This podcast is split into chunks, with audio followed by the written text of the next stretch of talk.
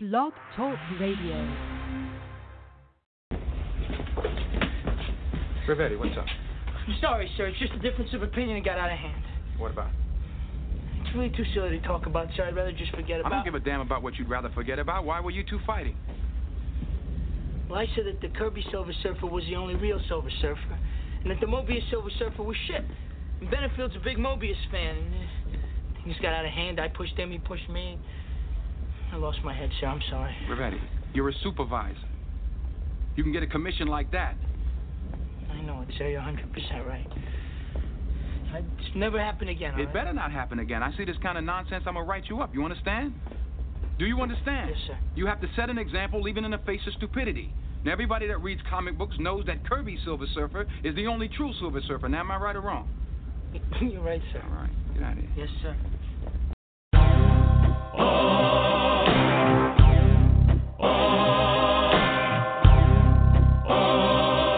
You're traveling to another radio show, a broadcast not only of sight and sound, but of mind, mind, a journey into the wondrous land whose boundaries are that of the imagination. imagination. That's the on-air sign up ahead. Your next stop, Afro Nerd Radio, with your guides D Bert, Captain Kirk, and on Grindhouse Saturdays, the uncanny Daryll B.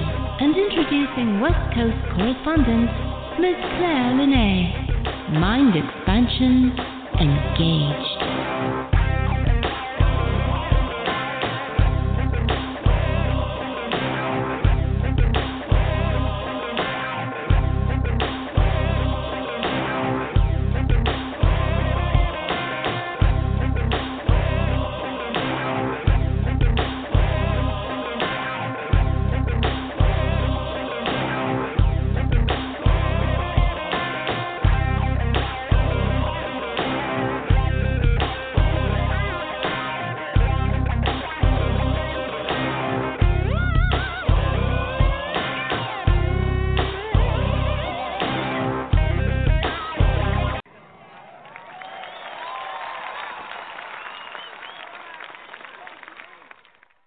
Right, people.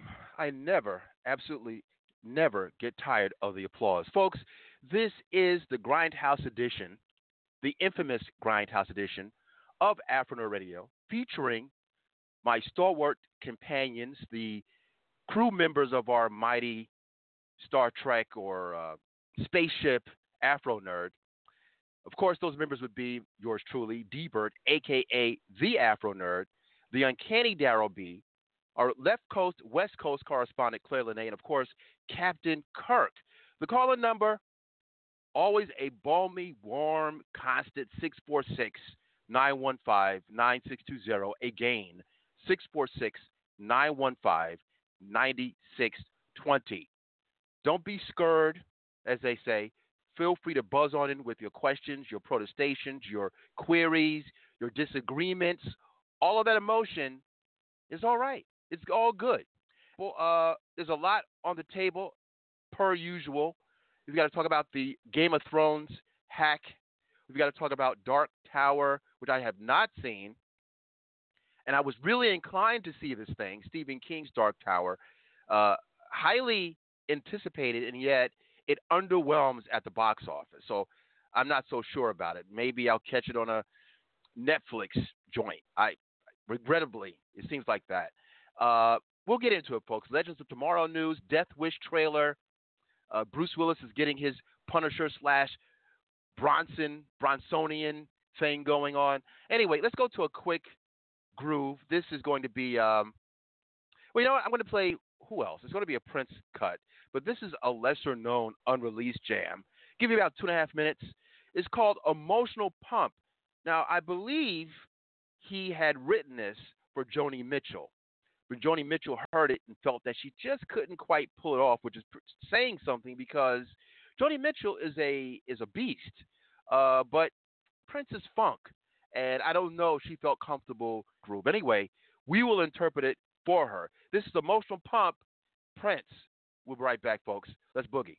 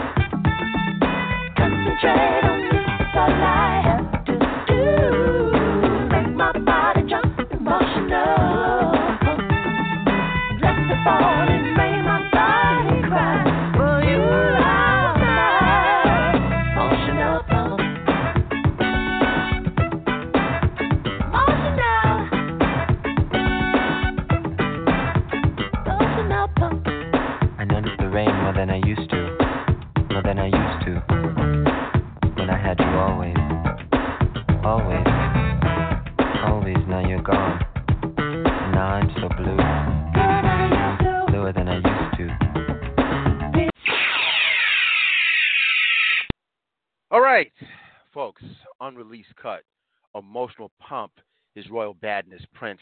This is the Grindhouse edition, folks. Let's just get into it.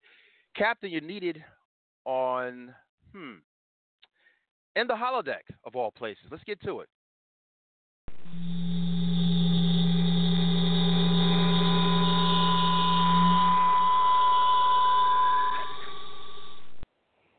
Let's do it. Let's do it.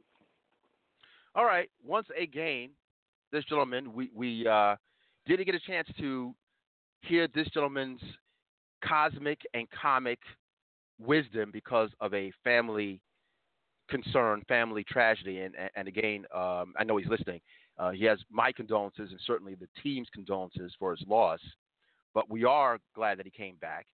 Um, and uh, of course, uh, and I mean that sincerely, we need him because he knows a lot. He knows a lot of stuff. I know a lot of stuff.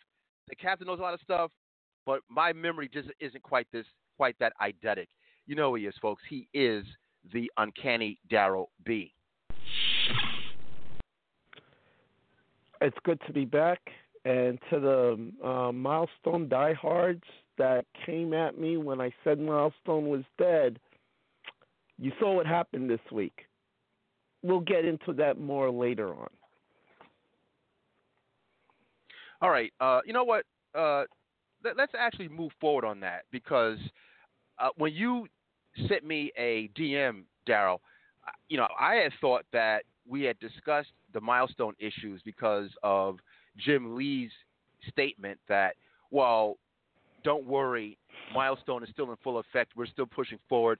It'll be a couple of months, but there's actually another component that will probably delay this thing, and it's it's the, to the widow of Dwayne McDuffie. Unpack it for us, and then let's let's actually get into it, and then we'll go through the other topics as well. Okay, well, here, here's the thing. When I said Milestone was dead, right, it was on two fronts. I knew, just from from people I know and talking, I knew that not all of the milestone people that held the milestone rights was being talked to on this. Okay, that was the first part. Second part is we've seen how DC has treated the characters before. All right, some people took it as I was attacking Jim Lee. No, Jim Lee's a fan.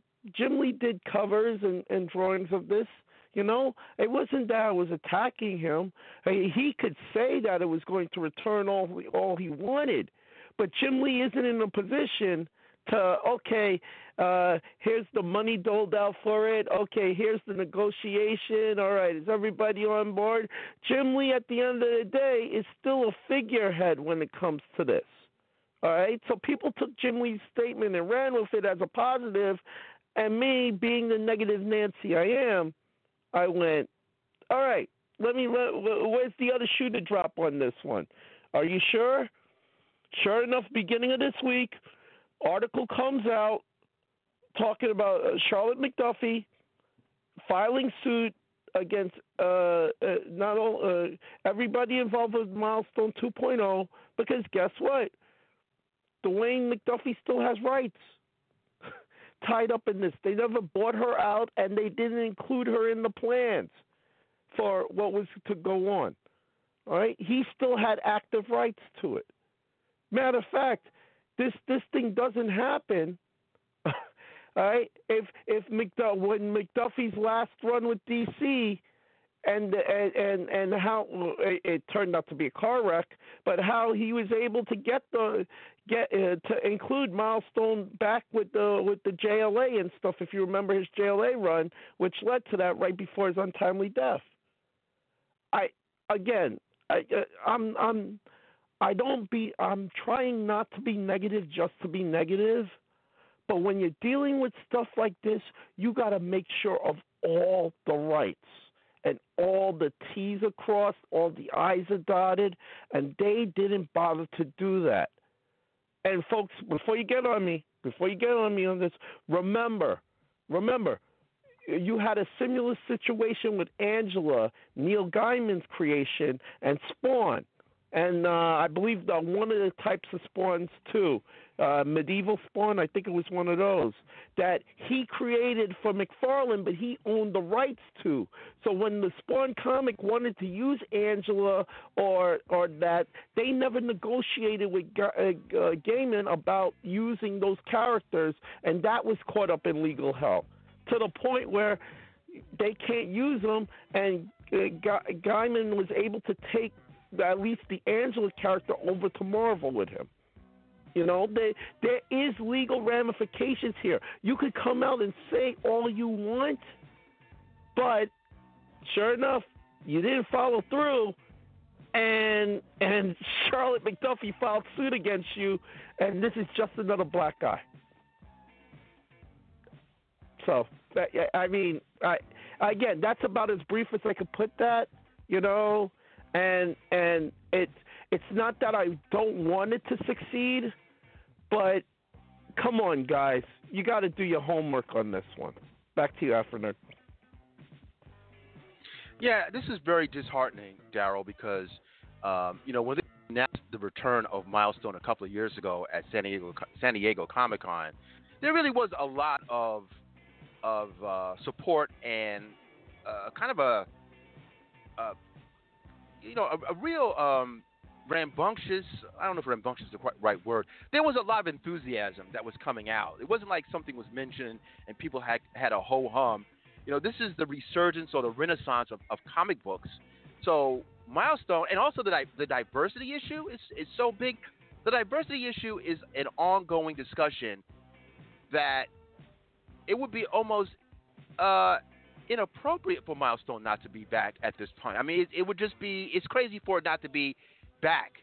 So now that we're seeing that this thing is going on, and and um, that we were fortunate enough to interview, and, you, and I would implore our audience to actually go back into the archives and check out our interview with Dwayne McDuffie. And I I'm really elated in some respects. I'm pretty sure Daryll uh, agrees with me. Is that you know we spoke for quite some time in the wake of Mr. McDuffie's passing that we weren't sure as to how the diversity thing, especially with black folks, how that was going, going to play out. Because, truth be told, Dwayne McDuffie was, was the, the preeminent cheerleader for diversity, especially for black imagery in comic books and pulp. He was that guy. And I remember, and we, had these conversations, and I remember Daryll remembers this. I would look at him and say, man, I don't know if, if where do we go from here? I didn't think there was anyone around that was going to pick up that baton. And I think maybe the beginnings of that is to shout out to David Walker. When we started having David Walker on the show, that's when I felt like, okay, this brother is on the same same wavelength, and I and I got the impression that okay, he may be one of many. Not that I didn't know there were that there were other people out there, but but the the, the mantle really belongs with McDuffie, and McDuffie is so connected to Milestone.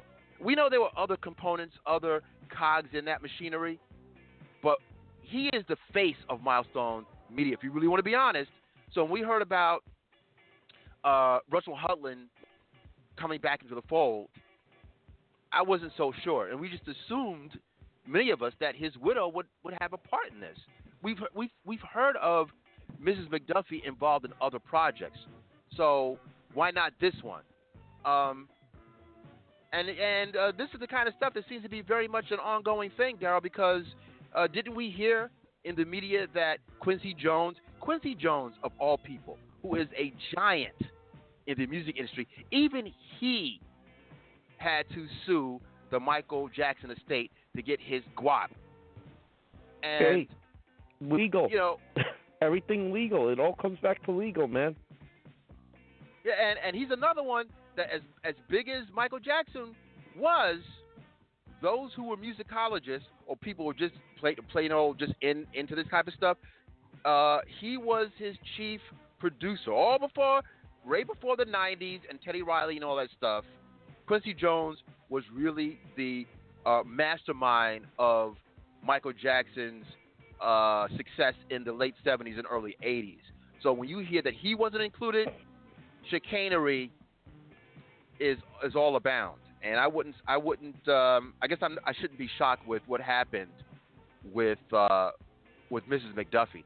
Uh, Cap, you have any thoughts on this? I mean, you know, you you speak quite quite uh, succinctly on these matters when it comes to business and contracts. What, what's what's going on here? Why was Mrs. McDuffie left out of this? And isn't this going to delay matters even more with Milestone Media? Oh, absolutely, it'll delay matters even more. Is, this is heartening enough for you to turn around and say, "Eh, maybe we just, you know, rack and shelf the whole thing." You know, at times, what happens in corporate America, it, it's a greed situation. No one does. Sometimes it's something known. Let's do the right thing. Let's bring in the proper parties and sit down and say, okay, if we make this, then you get this. If you if we make this much, you get this. Then if the parties start getting greedy, sometimes the people get greedy. No, I think I should get half. And then you have to go back and forth. You know, you're not necessarily a half person. Your husband's not around anymore. But we could throw you 20%. We could throw you this. We could throw you that. Sit down with the people. But as we see in most times, no one likes to pay with anything. You pay insurance premiums, but when it's time for the insurance company to pay out, they don't want to pay. We know this to be true. No one wants to pay anything. so this is what you're dealing with here. You know, that's what you're dealing with here, man. Sit down with the proper people, man, and then go back and forth and see what's going on. As long as they're not greedy, because sometimes they are. A lot of times you can work it out. It's called doing the quote unquote the right thing, but no one does the right thing as you can see in society. They have to be forced to do the right thing. Back over to you, Afro Nerd. All right, our own personal Wonder Woman has arrived. I let me give her a, a, a redo, redux, uh, original theme here. Hold on. Wonder Woman, Wonder Woman. Ah. All the world is waiting for you. You. That sounded bad. Anyway, folks, our left coast, west coast correspondent has arrived. Gonna go with the original tune for a moment, just to change things up a little bit. But uh, again, we we are forever indebted for her knowledge and what she brings to the team. You know who she is by now. You know she's a very subtle woman, dispassionate. That's her thing. Anyway, this is Claire Lanay. Claire, is that you? Oh, that sounded bad. I have arrived. I was like, wow, you broke out the remix. Well, you know, still sounds good. It's still you. Wonder Woman, it's still you. Okay. I mean, I All right, here like we it. go. Well, you know, we're slowing it down, slowing it down, a little, Yeah. a little more funky. How are you? I'm doing okay. I'm doing okay. I like how you said that I was very subtle and dispassionate. You know, I'm very sedate. Here we go. Afro Nerd, your singing is the worst, man. Don't do that again. Uh, I, I made it worse, man. I'm actually kidding. I can I can blow a little bit, you know. I got a little I got some skills. Not like Claire can blow actually. Uh, you can see her on YouTube. She she can get down. She should do some recordings actually, some more recordings. well, that we know. That we Yeah, know. no, we she know can actually can blow, actually. um, Claire, you came in on this. Uh, we're going to devote just a few more minutes and move it along. Um, you know, last week, uh, breaking news that Jim Lee came out to assuage all of our concerns about Milestone Media. He's like, "Hey, wait up, wait up, people! Milestone is still going forward." And then, as soon as he says that, uh, Dwayne McDuffie's widow says, "Uh-uh, not quite. What about what about my involvement? What about my husband's estate?" So we're hearing that um, Milestone Media is being sued. I'm going to read this quickly, and I want to get your impressions, then we'll move along. Um, we got to talk about uh, uh, Bruce Willis, Shannon Hunter, and Charles Bronson. Um, now, why is the computer messed up now? Uh, well, you know, I can't even get to the bottom line. Uh, at the time, or at around the time of Dwayne McDuffie's passing, there was basically a 50% stake that he had, and Derek Dingle had the other 50%, something to that effect. There's a lot of money on the line, or at least a lot, a percentage of nothing at this point, a percentage of nothing. So, what are your thoughts about this kind of last minute thing? We know we saw Quincy Jones of all people; he had to sue for a similar situation. Um, you're in Hollywood in that area. What, what are your thoughts about that? Well, I mean, I don't know. I, I'll, to be honest with you, I don't really know much about Milestone, but I do know about people, Yeah. and I know how greedy they can get. Um, even even when there's nothing on the line as of yet, but it just it gets to that point where it's like, no, I mean, if you're gonna do anything with this property, then I want my share. I want my cut. You know, I want my money. So I I get it. I understand how people are, and regardless of whether or not it's right or wrong or justified or even reasonably quantifiable, you know, in your percentage what you're demanding.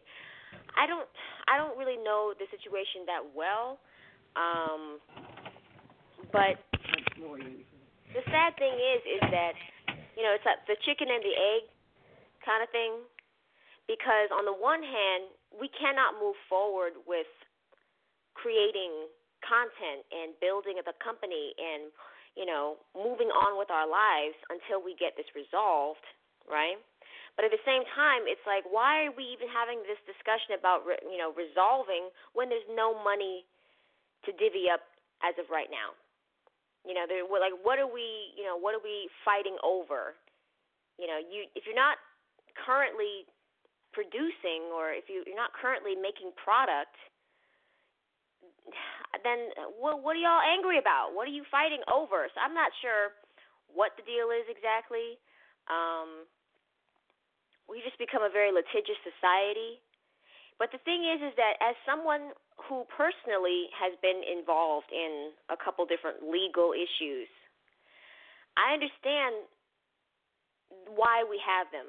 Why why we have ugh, these cockroaches that we call lawyers. I understand because on the one hand, I feel like it's kind of sad that we can't just talk things through. We can't just resolve issues. We got to sue somebody, and we have to take this to court and drag it out for months and years and however long.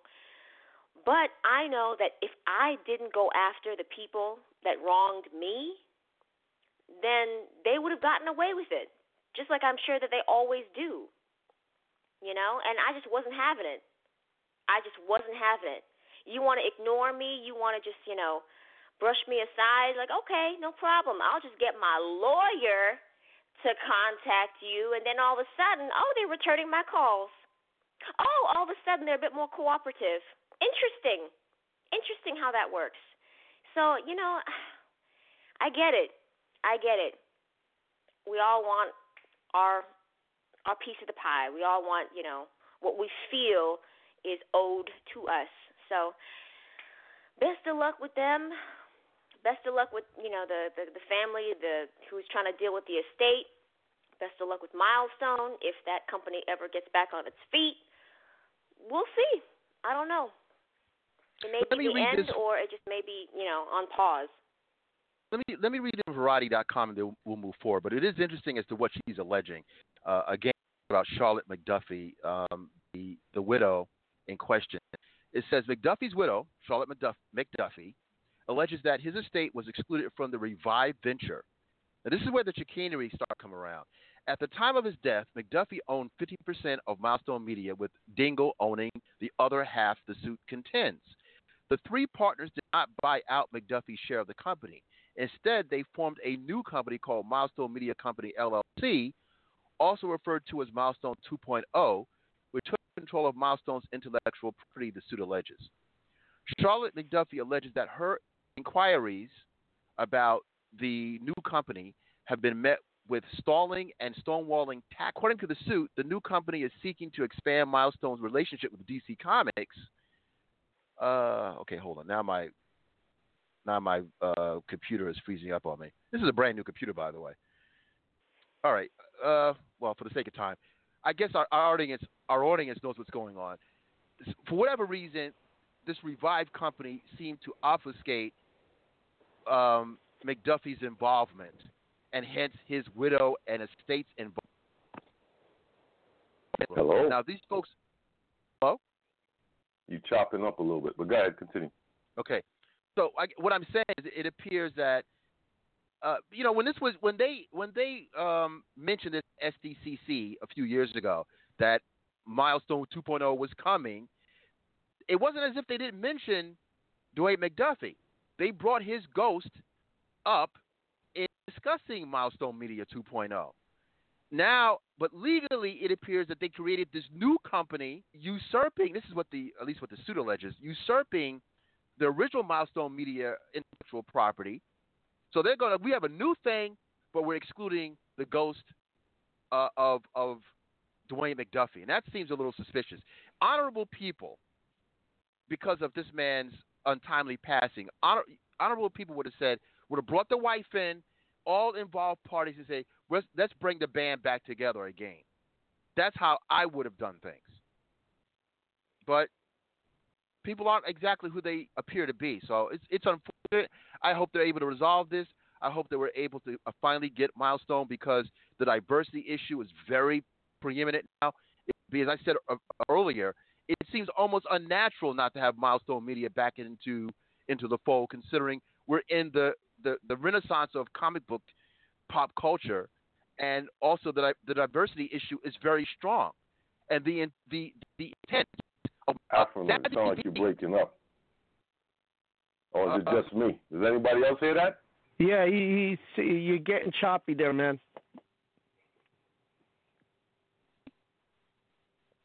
Uh oh. Yeah, Definitely. Yeah, but you're still choppy with it, as Daryl B said. okay.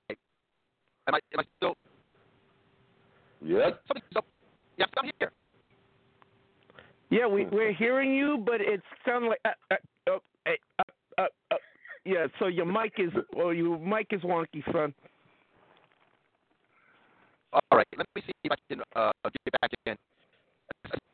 Because uh, the, the everything's moving. You're like- sounding horrible, Apple. though. You sound horrible. See if you can fix it. All right. Um, I'll be back. Let me go to a quick groove. See if I can um, I can fix this. Okay, this is sacred pause. Strike a match. Give me a few moments, folks.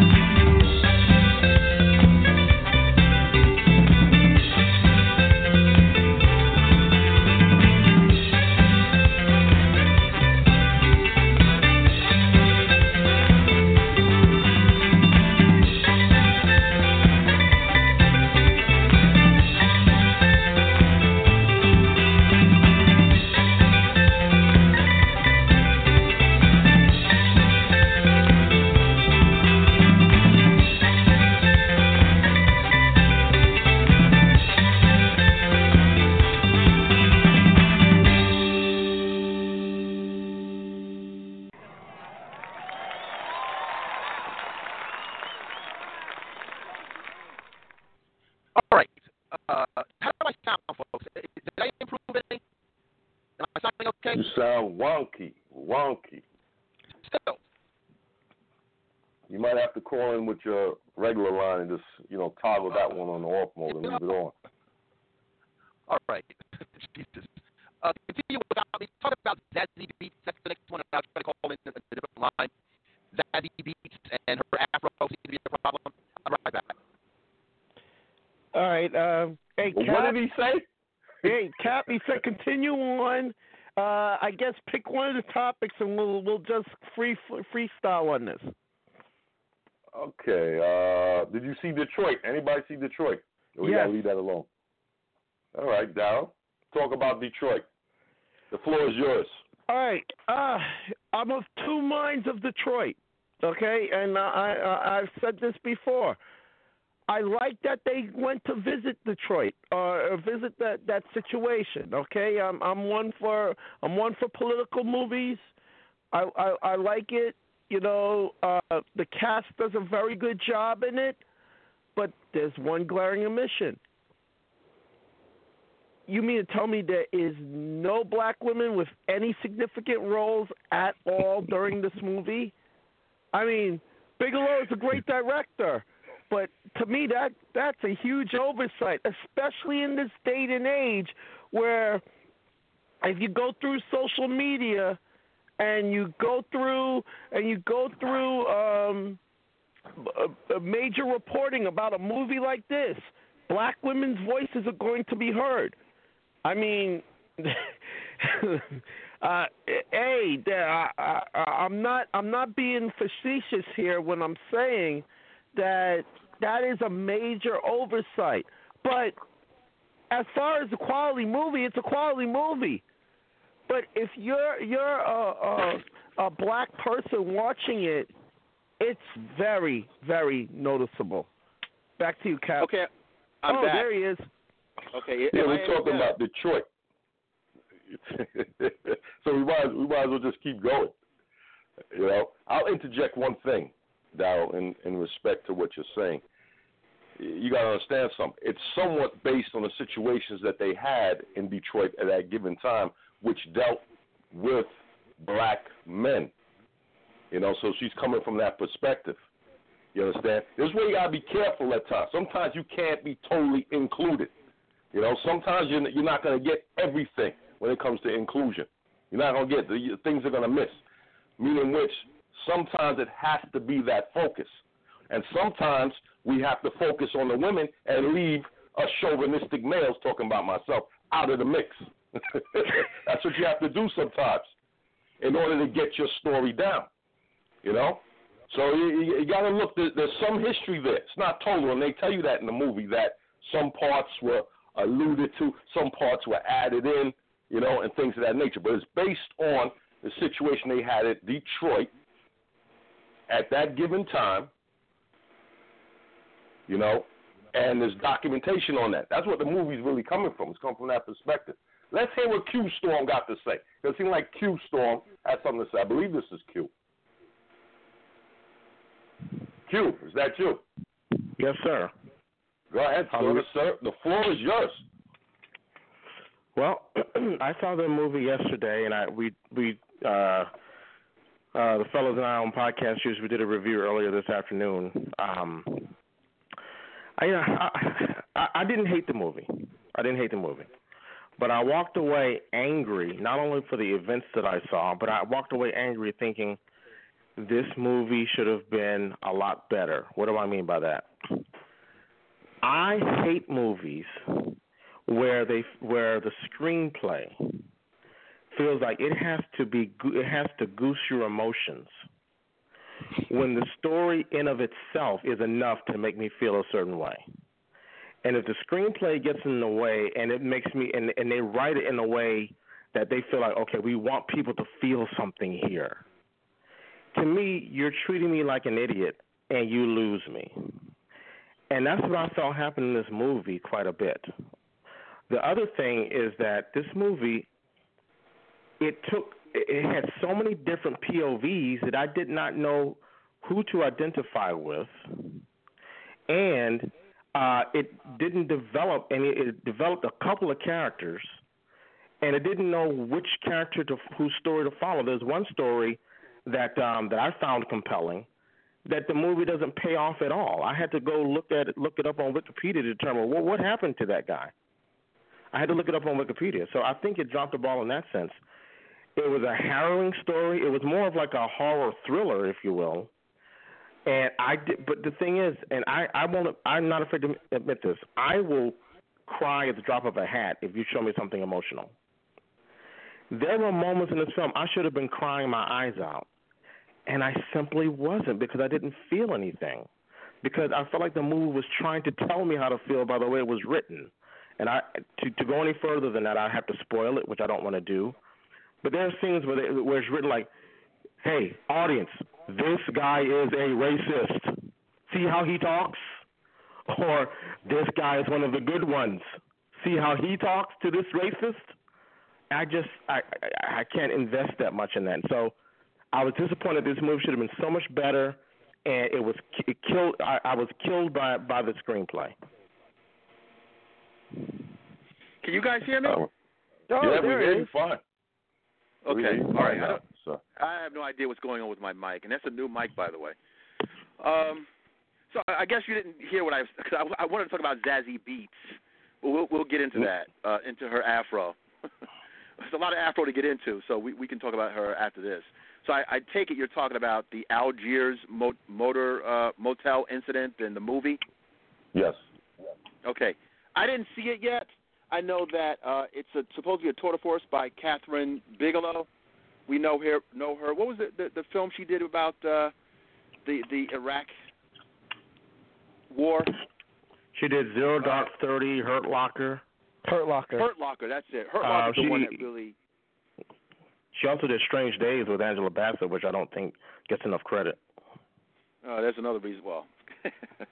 oh yeah, yeah, yeah. That that that's the one. Uh, the, yeah, okay, I remember that one. Yeah, that was a pretty good film. It does. It's not mentioned that much though. This was, It's not yeah. mentioned that much. Um, well, again, again, I haven't seen it yet. I know that Rotten Tomatoes has given it a pretty high score. So, w- what you just said, Q, is counter to what everybody else is saying. They're, they're talking about how this is the greatest thing since sliced bread. So I'm a little, I don't know. I have to see it for myself. Um, I guess I'm curious. Uh, Cap, you you saw it. What were your impressions of it? I thought it was a very visceral movie, and they definitely captured the powers that be at that given time. That's how the powers that be, and I use the blanket statement, got down. Especially when you get outside of New York. So you definitely captured something within this movie. Definitely captured something within this movie. Was it a perfect movie? Was it the best thing since sliced bread? Nah. But it was very well done, as far as my opinion. And to like Q, what Q says, that's what they were doing through the whole movie. They're trying to get an emotional response. It's kind of like a horror movie, just as you said. You know, where you have certain things, here comes the music comes on, and ah, that's what they were trying to do through the whole movie. You know, that's that was the whole thing. It was a shock and awe. That's really what it was about. So know? not better is- than Dunkirk. well, Dun- Dunkirk is something different, you know. Dunkirk was, well, well, if you look at Dunkirk, it was, which I'm gonna tell you, Dunkirk, I give it the cinematic view and everything else, because it was shot on 70 millimeter and all that other great stuff. But I thought Dunkirk was only all right.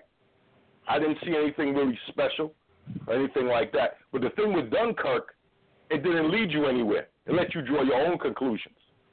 You know, that was the thing with Dunkirk, and it was shot incredible shot incredible. You know, this more or less plays on that white black dynamic that society has, that emotion with that. Black man does this, white man does this. White man does this, the black man does this. You know, you got the white girls, let's treat them this way, let's treat the black man this way. you know, it plays on all of that emotion. That's what it plays on. You know, and I, I thought it was well done, very visceral. If you're a super duper liberal, you might have a problem watching it.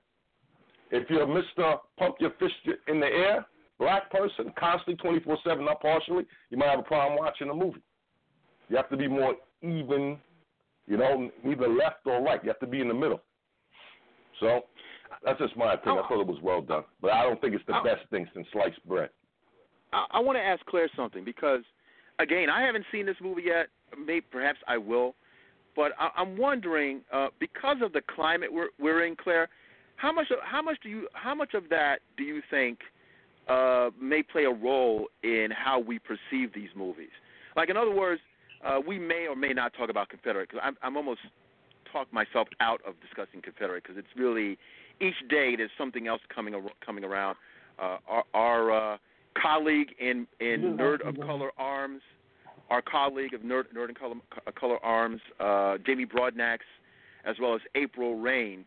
Those those they're, those two their names have come out more pronounced with the No Confederate thing. So now they're going full steam with the No Confederate hashtag thing. Um, but I'm wondering, would No Confederate, if it were released three or four years ago, during Obama's uh, presidency, would it have mattered as much?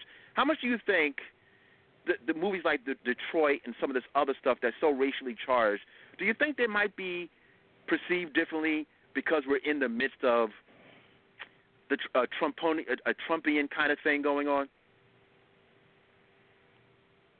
Um, Will I we even care a few years ago? See, that's the thing. That's the thing. I mean, we we can look at Man in the High Castle with kind of this eerie sense of what if, because clearly that is not what took place. That is not how it went down. The Nazis, the Axis powers, the Japanese, they did not win, right? They're not, you know, they didn't divide and conquer the the U.S., the North American continent. So we can look at that, and it does feel like this kind of, um, you know, sci-fi kind of alternate reality, alternate history kind of thing, and it look and it seems, you know, it seems fascinating because we can see it objectively and with a sense of, um, like, wouldn't that have been interesting to explore? And hmm, because we're nowhere near that. The issue with a show like Confederate is that you can't say the same thing. You know? I did not necessarily expect this level of combative, you know, reactionary behavior on the part of social media, Black Twitter, what have you. But I'm not against it. I'm not, you know, shocked ultimately because it doesn't feel so far away. It doesn't feel necessary or even right to ask what if the South had won? What if slavery was still legal? What if this was. It doesn't feel right to ask that question because we're still in the midst of figuring out the animus and the hatred and the racism that has gone on even now to this day, years past, you know, slavery being abolished. So, you know, you can't look at it the same way with that same level of dispassion because you're not looking at it from a sense of, oh, well, it's it's it'd be interesting to explore if the Japanese took over the West Coast and the Nazi Germany took over this and what happens if blah blah blah or um another alternate history type of exploration with kind of a you know sci-fi time travel twist i don't know if you saw what was it eleven twenty two sixty three um oh yeah, I saw some of it. I did. James okay, Franco. so James Franco, and it's you know basically not trying to give it away, but I'm just saying that it's basically this what if exploration of okay, well, what if I was able to go back in time and prevent the assassination of JFK? And just you know, the whole thing is it's it's very much that same notion of that episode of Star Trek. Uh, what was it? City on the Edge of Forever. It's like you think you're doing the right thing, right? You think you're doing what's noble and good in that moment when you go back in time and you save somebody's life, but then you fast forward and you realize that everything went to hell. That somehow this instigated a chain of events that led to a fate even worse than we could possibly have imagined. It just has this whole domino effect that you can't possibly foresee, you know? What was it? Another short story. Classic science fiction, Ray Bradbury, A Sound of Thunder. Great short story in written form. Terrible movie. just awful. But again, the idea was if we were to go back in the time of of you know the prehistoric, the the, the, the dinosaurs, or you know whatever, if we were able to go back in time, and let's say we accidentally stepped on a butterfly, thinking that it's so insignificant, how would this possibly affect anything? And then they go forward in time into the into their present, and then they realize that things are slowly unraveling. In you know, it's a different expression of of time travel than other science fiction stories, because um, usually when you go when you travel back, the uh, the changes seem to be instantaneous, um, or they have the kind of, a sense of like moving along very quickly, like like uh, Marty McFly. I, th- th- do you see? Do you see how the examples are endless when it comes to rewriting history, going back in time and exploring an alternate way in which the future could have, you know, unfolded. So many examples in cinematic history of this exact exploration or curiosity, okay? But it's fun because we get to see something that we're not necessarily entrenched in, that we're not right now suffering through. As of right now, look at the news. Look at where we are politically. Look, we are, you know, on the geopolitical scale. Like everything is telling us that there's still a lot going on when it comes to people not being treated equally as human beings. I'll just leave it at that. And because there's still so much pain and mistrust, you know, racially in in many parts of the world, especially in this country, to ask that question that this show wants to ask, it does seem like this could be a very mm, difficult thing to try to treat as art. So you think because Detroit right now also? people are still in in that you know what I'm saying like people are still in it. People are still So in you- it, and a lot of people still feel like racism is very much prevalent, and and slavery is very much prevalent in in, in certain parts of the world, and that mistreatment is very prevalent as of right now. So to ask that question as a what if, I can see how people would think that's very insensitive, considering So you- where we are. So you, so you think that also tarnishes Detroit as well? I mean, I really brought the question out to cover a lot of these racially. Uh, I hear what you're saying about the time issues with uh, alternate history and that kind of thing. But not not only are we talking about an al- alternate history narrative, but we're also talking about something that is uh, just a a uh, historical rendering. In the case of in the case of um, Detroit, I'm even thinking that even Detroit is, which is based on a real thing. It's not even about alternate history. It's the interpretation of the riots of, in Detroit, or an event that was connected to the riots of Detroit in '67. That this is a this is an actual thing, and we can't even we might not be able to actually review that properly because of where we are today. I think five years ago, I don't think you know we had a post-racial branding thing going on. Not if that would not that that might have been real. I don't know if that was really really a real thing, but it was out there. No, we're think post-racial. Everything I don't everything's think all it good. was post-racial. That's I don't I don't agree with that term. Post no, no. I think that what we what we experienced during the Obama, you know, administration, and maybe not even within the, his latter term, the latter four years, perhaps the first term, first four years when he first took office, and it was all about a new hope, a new sense of change, and you know, the idea that maybe we're really turning things around as a country. I would uh, I would agree that during that time period that we probably went through not post not post racial stuff, but a reprieve. We were able to experience a bit of a break. Honestly, looking back and looking looking at how things are now, I would say I would say that sadly, that reprieve was really just an opportunity for our enemies to, you know, the the, the racists, the neo Nazis, the people that really want want this, you know, Confederacy Union back on track, and they want to secede from the U. And they they want all this stuff because they just they were so disgusted by the idea of a black man leading this country. I think honestly that was them having that time to gather their troops and to have their anger fester. So that's why here we are now suffering the consequences or the, the, the symptoms of that reprieve by having the president that we have now. Does that make sense? It makes perfect sense. Uh, to our to our to the folks holding on, I see some folks holding on.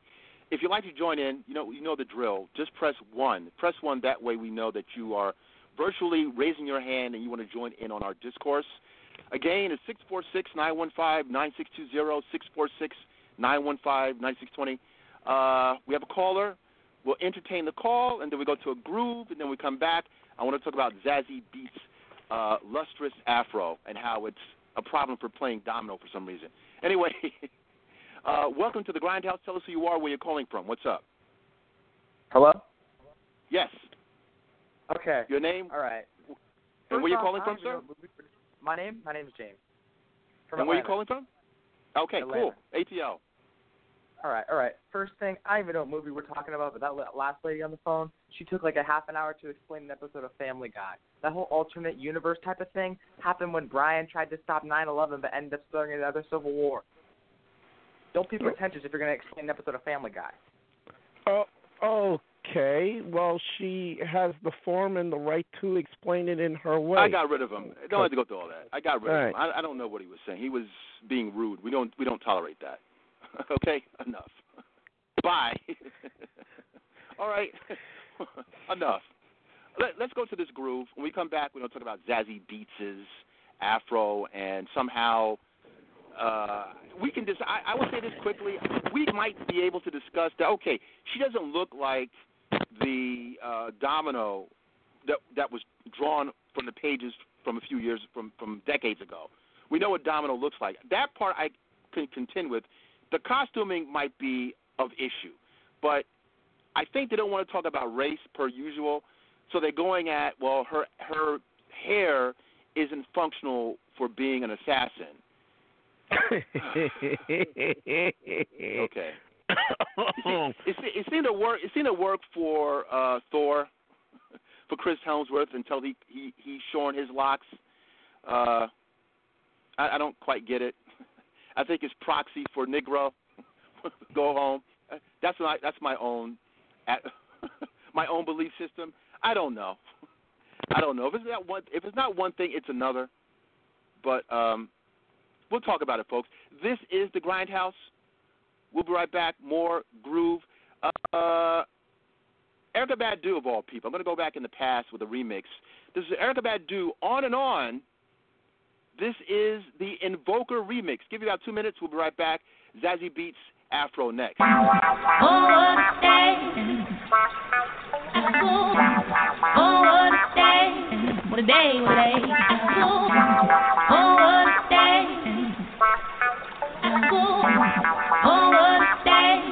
what a day.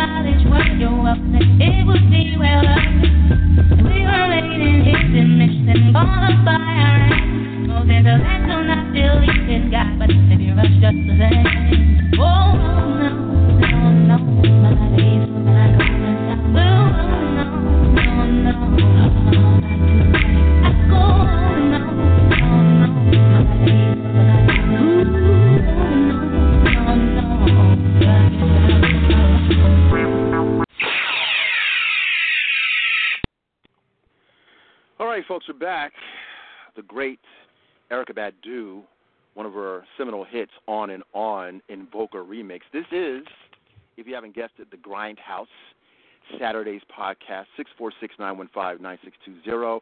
646 915 9620. And apologies to my co discussants for the last caller. You never know who you get when these folks call in. I didn't quite get what was going on. I didn't even know what he was saying. He was speaking so fast and kind of just blubbering. I just knew it had kind of a, a negative tilt to it, and he had to, you know, he had to get the boot. What are you apologizing for? It's not your fault. It happens. I'm, I'm apologizing to the audience. It's Nick Nodder. Okay. You know, right, I'm not. I'm not going to allow allow that. You know, you know what is it they say? Uh, I don't know the thing where they say buy something buy. I forgot. Whatever. Anyway, uh, Zazie Beetz. We know her from Atlanta, and she's got a new gig with Ryan Reynolds. They seem to be laughing and getting along on the set. Um, I, we know clearly that you know it is uh, Domino she's playing, but it's a different Domino. You know, we could talk about Fox and how they interpret Marvel characters. I really had no problems with with the quote unquote race bending thing. Um, from my understanding, Domino's supposed to be albino. So if if there's an albinism, I mean they could have done that. Black folks, as as all races, are familiar with albinism, so I don't know why they why they did not go into that. We saw that Fox did that for uh, Caliban. So they it's, now I'm hearing I'm hearing vitiligo as a reason why her eye has like a discoloration.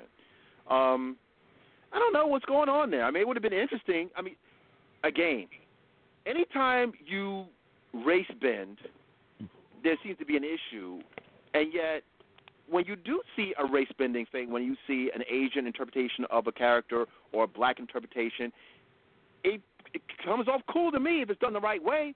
There's nothing there's nothing wrong with having her uh, suffering albinism. I think that's part of her, her mutation.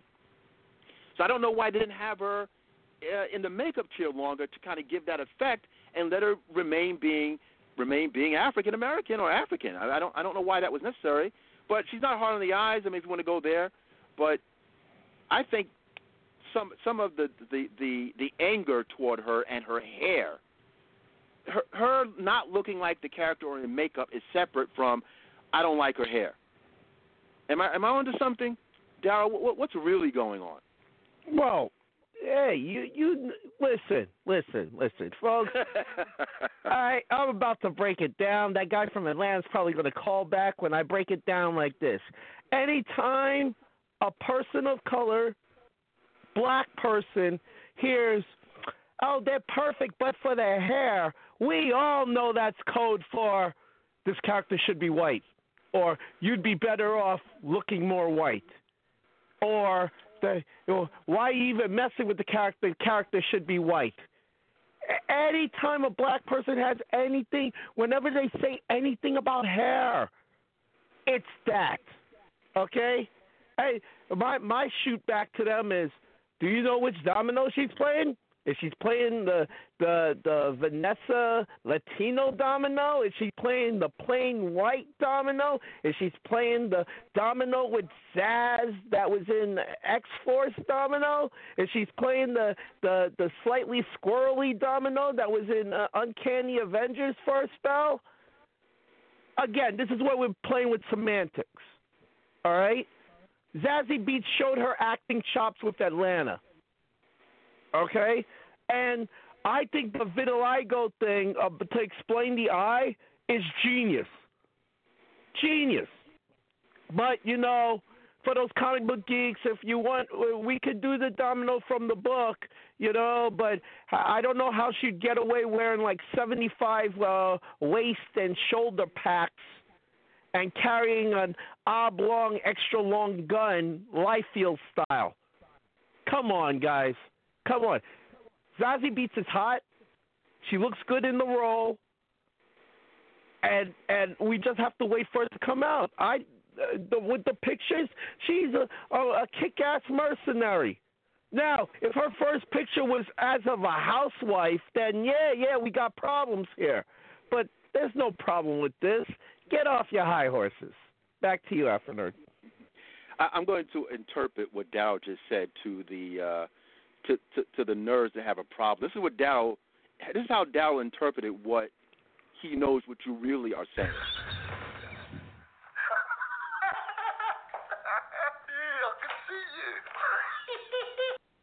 Pretty much.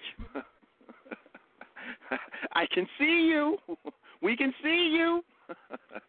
All right, let's go to uh, our stalwart supporter and uh, definitely a, a person who knows his stuff. Q Storm, what are your impressions of the of Zazie Beetz in this role? Do you have a dog in this race? Is, is is that character even that? I mean, you know, I'd like to see any any Marvel character get their day. So I'm not going to say I'm disinterested in not seeing Domino, but I, I didn't really have uh, you know visceral like I had a visceral connection to the Ancient One because we've we've seen the Ancient One for decades. So Domino, I mean, you can take, take the same argument about Domino's existence, but uh, what are your thoughts, man? I, I, I don't I'm not angry about it. I can go either way. As long as a woman can act, I'm good. And we know she can't. Well, one thing I've learned is that you you're not allowed, and I hope I think Daryll will sympathize with me on this. You- you're not allowed to have your own opinions in the fanboy community, apparently, in the in the geek community, because I just had to set some people straight on on on Facebook in regards to this. People who who um like one person innocently saying that they felt like Domino uh should be portrayed as she is in the books with uh the uh, marble white skin. If it's a black actress playing this actress, that's great, but paint her marble white. Her hair, I, I par- particularly don't care about, but I got so much um, vitriol thrown back in my face simply for agreeing with this person for saying that. Told I was silly, stupid, ridiculous, um, and uh, uh, my my thought processes are dinosaurish. Uh, and I'm saying all I do, all I'm saying is that I I prefer characters to be true to the books. Now, the whole blackwashing thing, I've let that go. It's not going to change anytime soon. So fine, I, I see that. But if you can have um, Zoe Saldana, this is my reasoning. This is my deconstruction. If you can have Zoe Saldana play Gamora, and they don't maintain her black skin, they paint her green. Why is it? Uh, why is it not legit to say, listen, do let the woman have her hair, fine, but paint her white? I presume I don't know that much about the character, but I presume that is a part of her makeup and part of makes that makes her part of who she is. But boy, don't you can't express that. You can't say that to some of these people out here, man.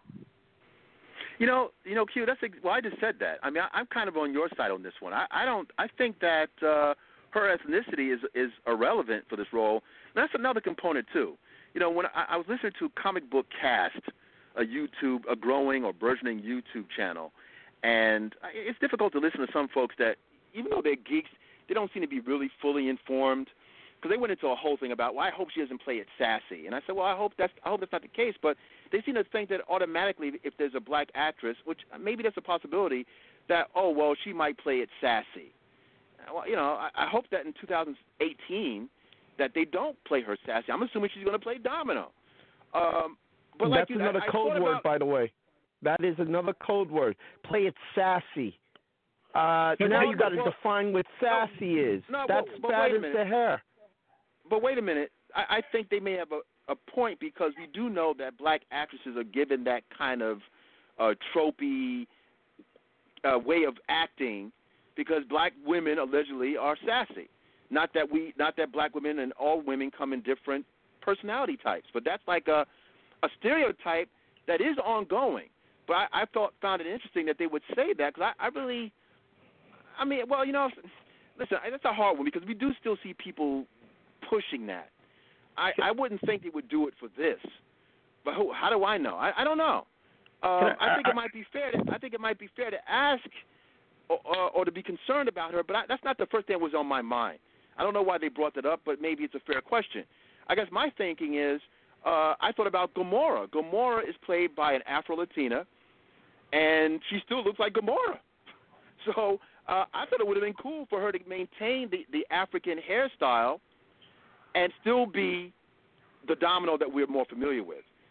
this is this is kind of a Fox issue with me. That Fox just, just doesn't like to interpret these Marvel characters the right way. I don't really care about the racial the racial um, connotation, and I think it's irrelevant. I don't Can know. I say can I say just two two things, uh? Sure, sure, sure, One, sure. the the sassy thing pisses me off. Daryll brought that up. I, I I hadn't heard that. That pisses me off. Did Viola Davis play Amanda Waller sassy? Is um uh, Candice Patton? Is she playing Irene? What's it? Um, what's Iris. name? Iris. Is she playing Iris West sassy? Are That's any true. of the uh did did uh uh did uh what's his name? Michael B. Jordan. Did he play Human Torch sassy? Well, that might be a bad example. He probably he probably should have played him sassy. Would have brought some life to that film. But you know what I'm saying? Ooh. That is ridiculous. we we've proven that we know how to act when we have to act. Okay. I mean that's rid- that's ridiculous. And I lost my train of thought because I got so worked up uh, on on that part. But there was something else I wanted to say. I can't remember what it was. Uh, let me go to the captain, then we go to the go to Claire. Cap, what are your thoughts about this whole deal? Any dog in the, in the race? I, I thought that the that the questioning of her playing it playing it sassy is, is like a separate thing that I heard on a separate podcast. Um, I'm inclined. I you know listen. I, I think she's going to be fine for the role. Um, I do know that, that as far as Fox interpreting Deadpool, they they really were, for the lack of a better word, dead on and I have my issues, severe issues with how Fox interprets. They had, they did a good job of Logan. They did a good job, great job of Logan, great job of Deadpool one. Um, this one seems to be off on the right at, on the right start, but you know you, you got Colossus right. You know everybody else is you know. So like Zazie Beetz, I'm I'm all I'm in full support of her. But why not have her look more like the Domino that we we've accustomed to with an afro, which would have been real slick and real cool, it's a little, you know, it's, to me, it's more Fox effery, where it's, just, where it's that's really all I have to say. But I have no problems with with Zazie Beetz. That could have been with any actress, actually. If it is something off kilt with how Domino's really supposed to look, that's where I have a little bit of an issue. And, that's not just the Fox thing. They don't want to interpret these Marvel characters correctly, and then they wonder why, uh, you know, people give them criticism. What are your thoughts? There's a couple of things going on there in my question. I don't know what you just asked me, but we go. but but the the reality of it is Deadpool is, is he's still white, right? Right? They, they didn't We don't know what Deadpool out is. Ryan Reynolds, right? so We what don't know what talking Deadpool about? is. This is bullocks. I mean- I'm pretty sure a lot of these people don't even know Hello? two mutant, whatever. They probably don't even know her power set, man. It's a bunch of foolishness, man. You know, that's how I look at it. I have no dog in the race. For all those people that are complaining about how, uh, all those people that complained about how uh, Ryan Reynolds looked as the first Deadpool in Oh. Wolverine Origins, it seems like if you wanted to go both ways, see that's how we do. We don't want to. We don't look at both ends of the spectrum. Oh, well, she's okay because you know we want to see her black. That's fine. That's what you don't have to look like the character. But but Deadpool and Wolverine's Origin, oh garbage, trash, garbage. Well, he doesn't look that- like the character. Yeah, but that's where the vitiligo thing. You know, that's where I well, hey, you know what? It would be silly to have her be black and then have a blue dot over her eye and stuff like that. But the vitiligo thing, that's interesting. I I I want to see how they work with that because, I mean, w- everyday people, you've seen more and more cases of vitiligo in, in today's society. That'd be interesting to explore. I mean, they won't have time because it's Deadpool and Cable and and you know that story. But first time seeing that on screen actually, so we'll see what's up. You know, also uh, Leslie Uggams, the great Leslie Uggams, playing Blind Al. Guess what? That was Blind Al. Like you know, everything else is is in is in line, and it's you know that's it. When I was asking this of the captain, I guess I'm, I was asking a multifaceted question as to how Fox gets down, even when they do things the right way on a rare occasion. Hence Logan and Deadpool one, they still have this thing about kind of going off tilt, and it doesn't necessarily work. If we saw her looking like she was a cosplayer, as Domino, we've seen cos we've seen cosplayers of color still look very much like the character they're supposed to look like, and they still get and mind you, they still get their their criticisms. That's where it's unjust. This one is like they open the door a little bit because well, she doesn't. You know, we know what she's what she's going for, but this is to me just it's just. You know what, Claire? Any thoughts? and then we'll move along. Um, no, I don't really care. I mean, honestly, Oh, it's exactly as I anticipated. When people were, you know, hearing about the Zendaya casting, you know, for Spider-Man, it was the exact same freak out, it was the exact same reaction, um, jump into conclusions about, oh, well, she doesn't have red hair. There's, you know, I'm like, okay, so that's why she can't be MJ? Is that why? Now, do I like the way that the movie handled things? Honestly, no. I'm, you know, I I was out while you guys were reviewing Spider-Man, so I never really got a chance to talk about my my take on Spider-Man: Homecoming. There were elements of it that I really liked, but for that particular reveal or whatever the hell you want to call it, I thought that it was done very poorly.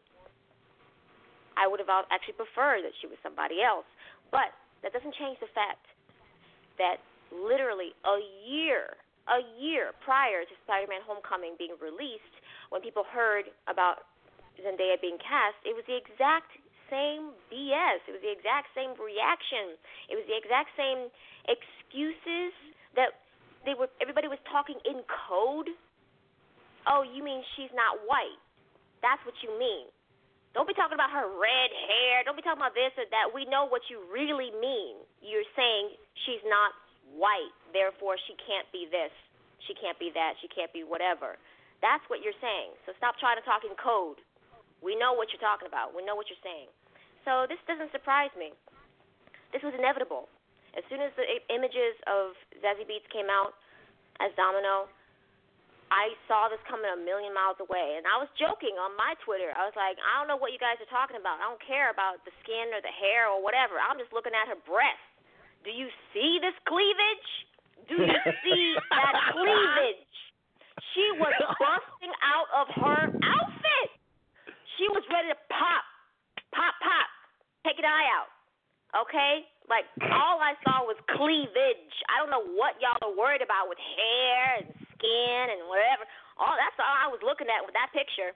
If you want to, if you want to be real, that's what I was looking at. I don't know what's wrong with everybody else that you're obsessing about these minute details, but if that's so important to the character, that she be albino, then I'd have to look into that because I don't know.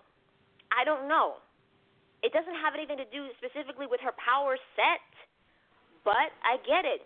Fanboys that are hardcore, they want things to be a certain way, they want things to look a certain way and follow canon to a to the letter. Okay, fine. You know, I don't even have that argument anymore. I don't have that discussion with people anymore because whenever I come at it from my perspective, it's like, yeah, but if you if you did that, if you stayed 100% true to all of the canon, which is impossible, by the way, because everything has been retconned a thousand times. But let's just say that you tried, okay? What would that look like? It would look very, it would look very male, and it would look very white. That's just that's just the uh, the statistics of it. 80 years of comics in America, and that's what it would look like. So I don't want to hear this nonsense about everything has to be 100%, 100%, you know, accurate, 100% what the original author intended. I'm not having this discussion anymore. I'm just not. Okay, I'm marking down the date, August 5th, 2017. Claire got more reptilian than Afro Nerd. Got it? Okay, we're, we're, good. we're in the book. well, you know, I'll, I'll just say this much. You know, not to be repetitive. That was good. I, I I think it's two separate issues. Um, the, the the fanboys can definitely get so anal where it's it's it's there's no movement, there's no sense of reality.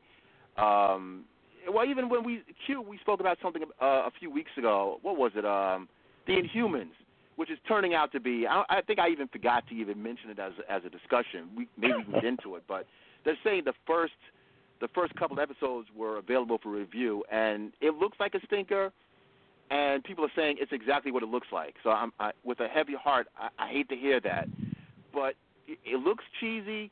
Even though the second trailer, you know, was better, but they're saying no, this isn't going to work. And and listen, Marvel's not going to be able to hit all of them out the park. Uh, doesn't necess- doesn't necessarily have to be that way, but I think the the race bending of characters, it, it's you know it, it's cherry picked. I think it should be explored when it when it's plausible, when it when there's really no issue with it. Zazie Beetz playing Domino for me doesn't take anything away from anything. I my only request is, uh, it's like if if if um if we saw a different looking Gamora, you know, we might have a problem. you know, Gam- Gamora's look is is important. So I mean, the, the argument can be made, but the actress playing Gamora is irrelevant. I mean, the fact that it's Afro Latina, she still looks like Gamora. you know what I mean? So You know- uh, that's the only issue. I, but these people, and I think I'm going to chime in with what Claire is saying, is that they're going to the next level and saying, well, the hair. No, what you really are saying is, even if she was in full cosplayer like costuming, you would still come up with some ish. And that's what I think is what's really going on. My only complaint is I wish she looked a little bit more like Domino with the damn sexy ass afro and big breasts since uh Claire has opened up that door for me to be able to comment. There we go. Anyway. But you know what? It, it, it's the I think it's because Domino's skin is white. That's why I think that's what these fanboys are saying. Oh, we have to rail against that. But it, but if the character's skin is green, uh, they'll be the first one in the line talking about. Well, she has to be painted green. I I, I think that's a part of it. I don't know. It's going if it's not one thing or another, we're going to be going through this for the end of all time, when racism is over and we'll be long dead, and our our, our uh, antecedents will be long dead before racism is actually over. I don't think it's ever. Yeah, now you're talking about Star. Now you're in my territory, Star Trek. Thank you. Yeah, and even then, that's a problem. even then, the new even the new Star Trek. That's what. that- Not to go off tilt, but that just angers me for all just the fact that people are actually critiquing Starship for di- I mean Star Trek for diversity when they tackled the issue 50 years ago. That's what. That's just whatever. I'm I'm getting more like Claire every day. I'm done. All right. Uh, let's go to another topic. Let's move forward quickly. We got about a, a, a straight hour. Death Wish, the trailer. Um, you know, listen, I like uh, Bruce Willis, and I think that what he's This going can't to be good. well, listen, what he's going to do with uh, M Night Shyamalan and how he was he was reintroduced. I've always wanted to see uh, the sequel to. Uh, now I'm forgetting what's the name of the damn movie. Uh, Unbreakable. Die Hard. Unbreakable. Oh, Unbreakable. I always wanted to see the way it was done. I wish more. I wish people more. I wish more of this MCU DCEU would employ some of the tactics that M Night Shyamalan did. I mean, he had a lot of a long time, a long list of clinkers, clunkers, but uh, the way he was able to introduce, as in an undercover way, this sequel was masterful, and I wish either MCU, DCEU would employ some of that. So I'm I'm I'm a supporter of of Bruce Willis, but this death was some things you just can't go back home come home to. Charles Bronson was so seminal to that role, and even the Punisher. We know that you know the Punisher is really kind of just it, it, just like Luke Cage was a product of black exploitation. The Punisher was a product of what of those revenge films represented in the 70s. But going back to that, I, you know, all I could think of was that I really want Punisher to come out when I saw Death Wish. I don't know what the, eh. What are, what are your thoughts about it? If anyone saw the trailer, let's go to uh, the Uncanny. Okay, here's my problem with this, right? We just went on a, a whole pseudo racial bent. Okay? You're going to release a movie like this.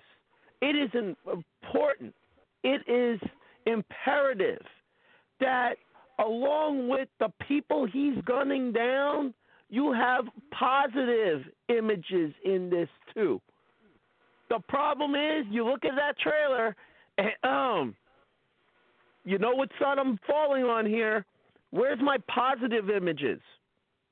Yes, it's a vigilante movie, but all people of color don't don't have to be the ones being gunned down. Excuse me. The writing's on the wall. You're going to release this.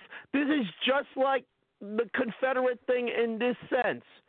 In this age, you're going to release a movie like this and you don't have it balanced from jump, you are going to get slaughtered.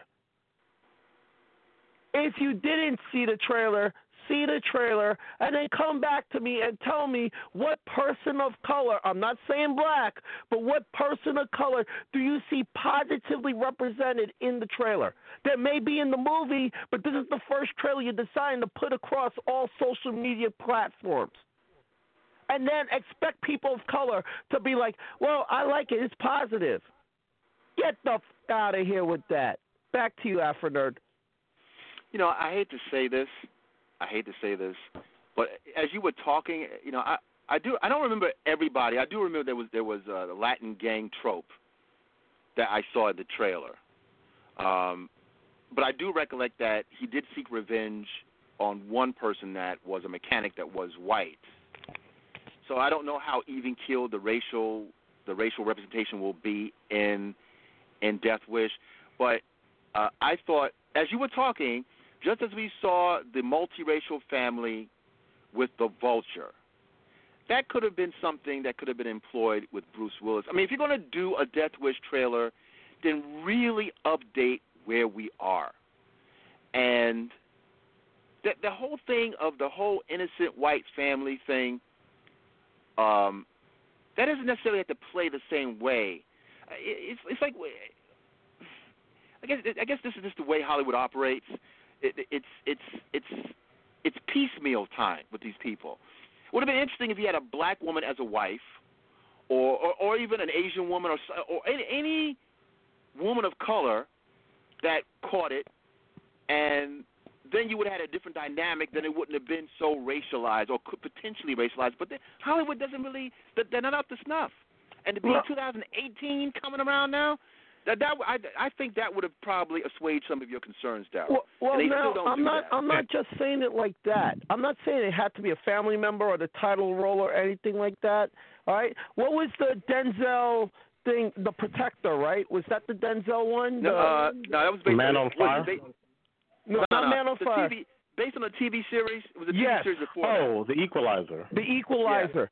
In that, you had equal representations in that movie where there were positive images and negative images. Either way, the problem I have looking at this trailer is you you brought up the mechanic. That's the white dude. Da da da. But I'm looking for a positive person of color image in that movie on the trailer. And I'm sorry, I'm seeing the same stuff I saw in the 70s where 90% of the the the criminals that Bronson gunned down were people of color. You know, where you sit down and you're just like, so he, they're going to just drop him into Harlem and he's going to just shoot up people. Oh, they're going to drop him into back uh, the East LA and he's going to shoot up people. These are the true criminals in his eyes, right? This, this is what I'm going to have to sit through like 90 minutes of this. This is what I'm going to sit through. Like I said, get the f out of here with that. I, I- you know, you guys make me laugh sometimes. Did you guys not see the part of the trailer that was it said from Eli Roth? Well, There you yeah, there it goes. There you go. Are you looking nailed for it. You consciousness? nailed it. You're Say looking no for more. consciousness from Eli Roth? We nailed it. Come on. That's what I was going to say. Thank you, Q. Well, well, isn't Eli Roth somewhat connected to uh, to your to your to our friend? yeah, Cap? he is. Yeah, he is. But still holding on. You know, he's a student of that genre, so he might not have been. You know, unfortunately, sometimes these people they're so caught up in trying to reboot and revitalize something that they don't they don't bring it up to where we are. It, it, it could easily be, oh, I'm just to do I'm just going to do my version of Death Wish without realizing, wait a minute, I can't do a 1974 Death Wish. I have to do a 2017 Death Wish or 2018 Death Wish. I mean, But- we're asking a, we're asking a lot to, for people to be evolved, unfortunately. But that's what. Well, here's, here's the problem. The first thing you see in the trailer doesn't capture the city that it's in. When you had the original Death Wish, it captured the time. Oh man, Right, right that's off true. the bat. That, that that's a huge problem, man. It's a huge problem right there. You, you know, you got to capture the time. You got to capture the city. You got to capture the beef. It looked like in the trailer, you have this happening, and so you just came out of another dimension, and I put these people here like they don't belong there. you know, that's how. You know, that's when they talk about the beat of the scene, the feel of the scene. So who, whoever he had putting those scenes together, they don't know how to capture it. You know, it's like okay, I live in Texas, but I know how to do it. No, you don't. no, you don't. That's a big problem right there that you see. See right off the bat. Nope. And the, the positive person is Sway. That's who you see. Yeah, it's true. Yeah, yeah Sway. Sway was in Luke Cage. Sway was in Luke Cage, Yeah. and now I see he's also in this film. You know, uh, yeah, he's making right his rounds. You were right on time, Cap, because as I'm, if you really want to get into it, also those other films, we could critique them 40 years later. But when you think about films like Mean Streets with That's De right. Niro, or Mhm. uh, Fort Apache with with Paul Yep. Newman, It was uh, going down. or, or or even um uh the Warriors. All right, any Yes. any of those films, they were so they, New York. Listen, early '70s New York was a problem. Okay, uh, Bernard even into the '80s, Bernard Goetz, the infamous subway vigilante. These things were real. The crime rate in in New York was a reality, but now you know, the, if, from what we're told, the crime rate in New York is like 1960s now. I mean, it's outside of Chicago. Chi-Town's getting it in, but we're just not at this that same place at the, at this point. So, I think that's problematic to what we're seeing. I, I don't know how you could interpret a death wish. It's got to be updated in some way. Uh, I'll give the you the faces movie. and names You- have to change. I'll give you a movie. All right, you ready? But they don't they don't want to do it. They wouldn't do it. All right, we go to Maine with the opioid epidemic. Someone breaks into your house, kills off your family by mistake because they were really looking for drugs, and then you go around, you start running, and you put a couple of black people, Asian people, and a few Latin people. You put them in the police department. Maybe you could turn around and say, okay, we make some, uh, you know, we switch it up a little bit. There's an Asian woman who's running the police department up there, and they're looking to bring in the vigilante and also the people that's going around doing it. They won't do that because it's too real. You understand? It's too real. That's that's you just updated the movie. It's not in You know New York. what? we're doing it in Maine. There you, know go. what? So There's go a watch. reason why it's, th- there's a reason why it's called Afternoon Radio, and there's a reason why uh, the captain that rings more true today. But like you said, the opioid the, the opioid opioid uh, epidemic, we see news reports on this thing every day. That is something that's current. But going back to like 1980s cocaine, come on now. Or I- that, that, that's that's that's a stroke of genius. Q. or spend your money on the Jackie Chan film where it's a uh, person of color, Asian man, taking on uh, uh, taking on a member of the a former member of the IRA, and it has a theme of terrorism. That's Yeah. current, and it has a person of color in the lead. Mm-hmm. That's true. Well, listen, you. Well, again. Well, hey, I, see- I- I will say yeah, that. Hold on, hold pl- on, Darryl, I- hold on, hold on, Go Darryl, ahead. Darryl, hold on. We have another caller on on hold. Uh, to our again to our callers, if you'd like to join in, press one. If you press one, that way we know you would want to join in on our discourse. Press one. It's like a virtual hand raise. Uh, okay, okay, caller, we see you. Darryl, make your point. They're gonna, I'm going to bring in the caller. Okay, uh, The Foreigner is the name of the movie, and I'll say I played it at my bar, and we all stood shocked, like, "Oh my God, this is the Jackie Chan film we've been waiting for." He's not cracking jokes; he's being serious, and you have essentially uh, 007 being his opposite number, trying to deny him. I mean, a serious Jackie Chan. We all know from the Joker when clowns or people that that are naturally funny, time to uh, they get serious, they could go to that dark evil place. That it, Q hit it. That that that that the right there is perfect. That's that's the Punisher we need. Uh, I'm going to go to the call, and I, I just incidentally I nominate Claire Lanay as the uh, police sergeant that that was just referenced for that role. I'm just saying. Uh, 515, welcome to the Grindhouse. Tell us who you are and where you're calling from. What's up? This is the one and only Kaiju. How are you guys doing tonight? Pretty Doing good. well, sir. Oh, good, good. I agree totally about this Death Wish thing. That trailer was one of the most tone deaf things I think I've seen in forever. Yeah, I, I, I think mean, the uh, Punisher Netflix series is going to be the one to really watch out for. And it just it just seemed like Death Wish. I mean Death Wish. Uh, I'm, I'm saying I'm sorry.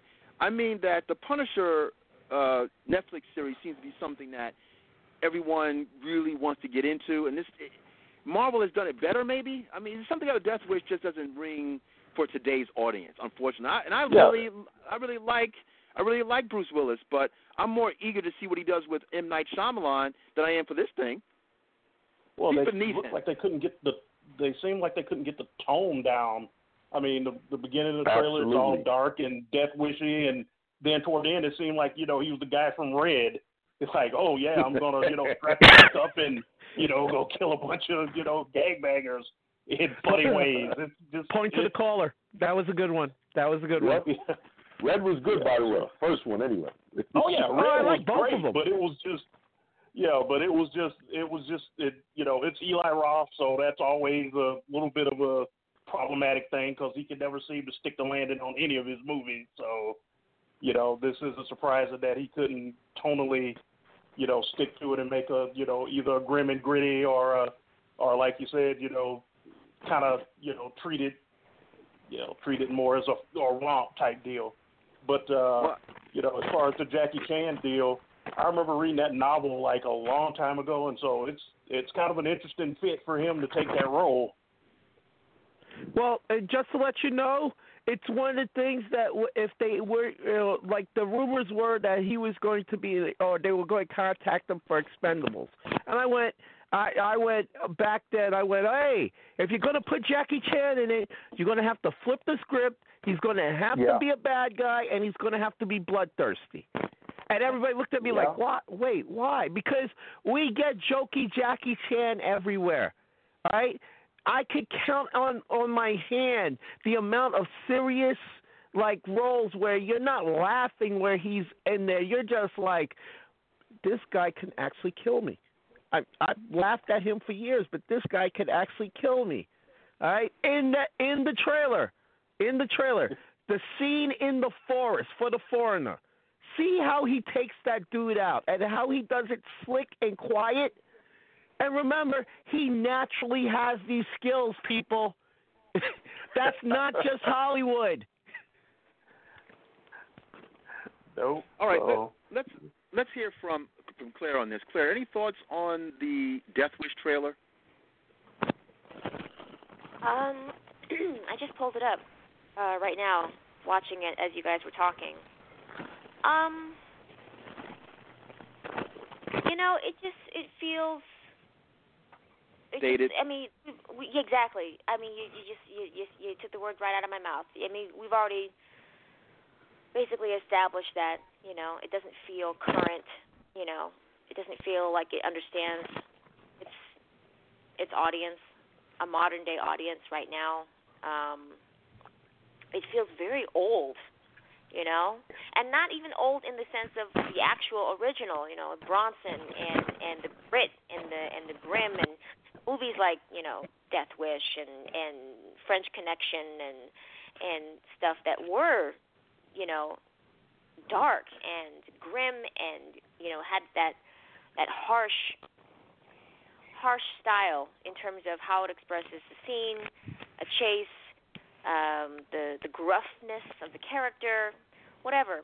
I'm not even talking about that kind of dated. I mean dated in the sense that this is something that maybe would have been okay 15, 20 years ago. You know, this feels very, you know, 90s um, with the the with the white the angry white guy, you know, just feeling like no, I'm not getting my fair shake. You know, I feel like I feel like I'm I'm about to see a cameo from Eminem or you know Limp Bizkit. Like I feel like this is just it just I don't know. I mean, obviously I have no interest in seeing it. And like you said, I'm okay with Bruce Willis. Like I'm okay with him, but the thing is is that the genre is starting to parody itself. You know? The thing about when you see the first Taken with Liam Neeson, you're like, "Oh, okay. Cool. This guy's getting up there in age, but he's still able to be a badass and and even with just his voice just the the letting him know that you know I have a very particular set of skills and and uh, blah blah blah and just being able to evoke that fear and intensity within that scene alone I mean you you thought you were seeing something interesting and kind of fresh. But then by the time Taken 2 and Taken 3 run all night it's like okay all right well kind of beating a dead horse here because at at a certain point there's just no there's no ne- necessary plot you know or character development or anything really. It's just all it's all the same stuff that we've seen you know over and over again and not just within recent years but i mean like within the last few decades so yeah I'll, this is a this is a skip for me this is it, the same remember back in the day it was called straight to DVD, straight to video? Yeah. Well, nowadays it's all straight to streaming. And if you look on yeah. Netflix or Hulu and you look at their library, there's a lot of these B, C movie kind of, you know, filler type of movies. And um it just it's clearly a paycheck. You know what I'm saying? It's well, a you know. Claire, Claire, you, you described it. You hit on it. You said this looks like it'd be something for the early 90s. This is very cyclical. We saw this in the early 90s uh, with Michael Douglas falling down. Falling this down. Is just falling down for the Trump era, where you have a skin-headed looking dude instead of a corporate Dilbert looking dude. So we just got to weather the storm, and hopefully in 2020 we'll get we'll be done with this type of uh, this type of thing. Hey, F. Gary Gray, if you're listening, let let uh, I want to pitch to you our version of falling down. All right, where it's an angry black nerd, a blurred angry black woman who just gets fed up with the system and just loses it and starts gunning down everybody in sight. And it has to be an Asian or a Latina uh, cop that has to bring them down. Wow. Falling See, down I don't too. I don't know if I, because it's funny. As soon as you said, "Yeah, I nominate Claire to be one of the contest," the thing is, is that I don't know if I want to be that, you know, kind of, um, you know, that CCH Pounder. Um, oh my God, there's another one that I'm thinking of, and I'm I'm not remembering her name. But I mean, I'm not sure if I want to be that role as of right now, or if right now I want to be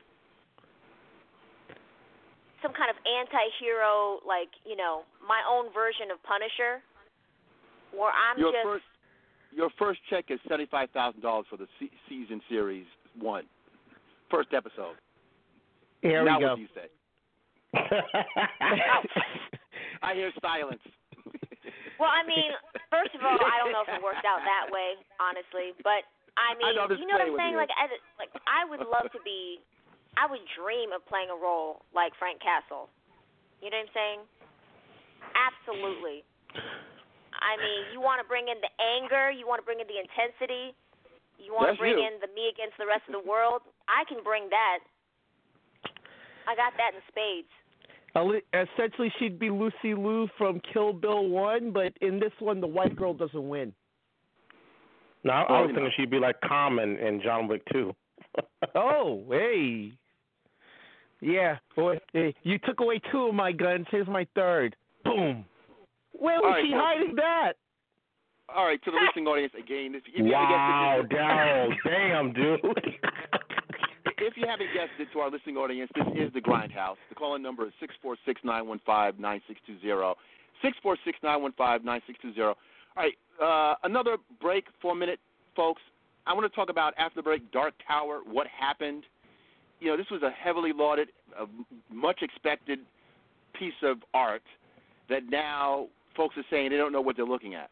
Daryl, did you happen to see? Have you seen Dark Tower? I mean, you did Yes, see I everything. saw it. So All right, I'll be able hold to get it, into hold it a little. All right, hold it. Um, quick groove, about a minute and a half. Program by Living Colour. Living Colour is back, folks. New cut. Afro Punk in a few weeks, obviously. Hold on a minute and a half, then we'll talk about Dark Tower. Hold on. to see a a, a, a black rock band like um who the fuck was this man?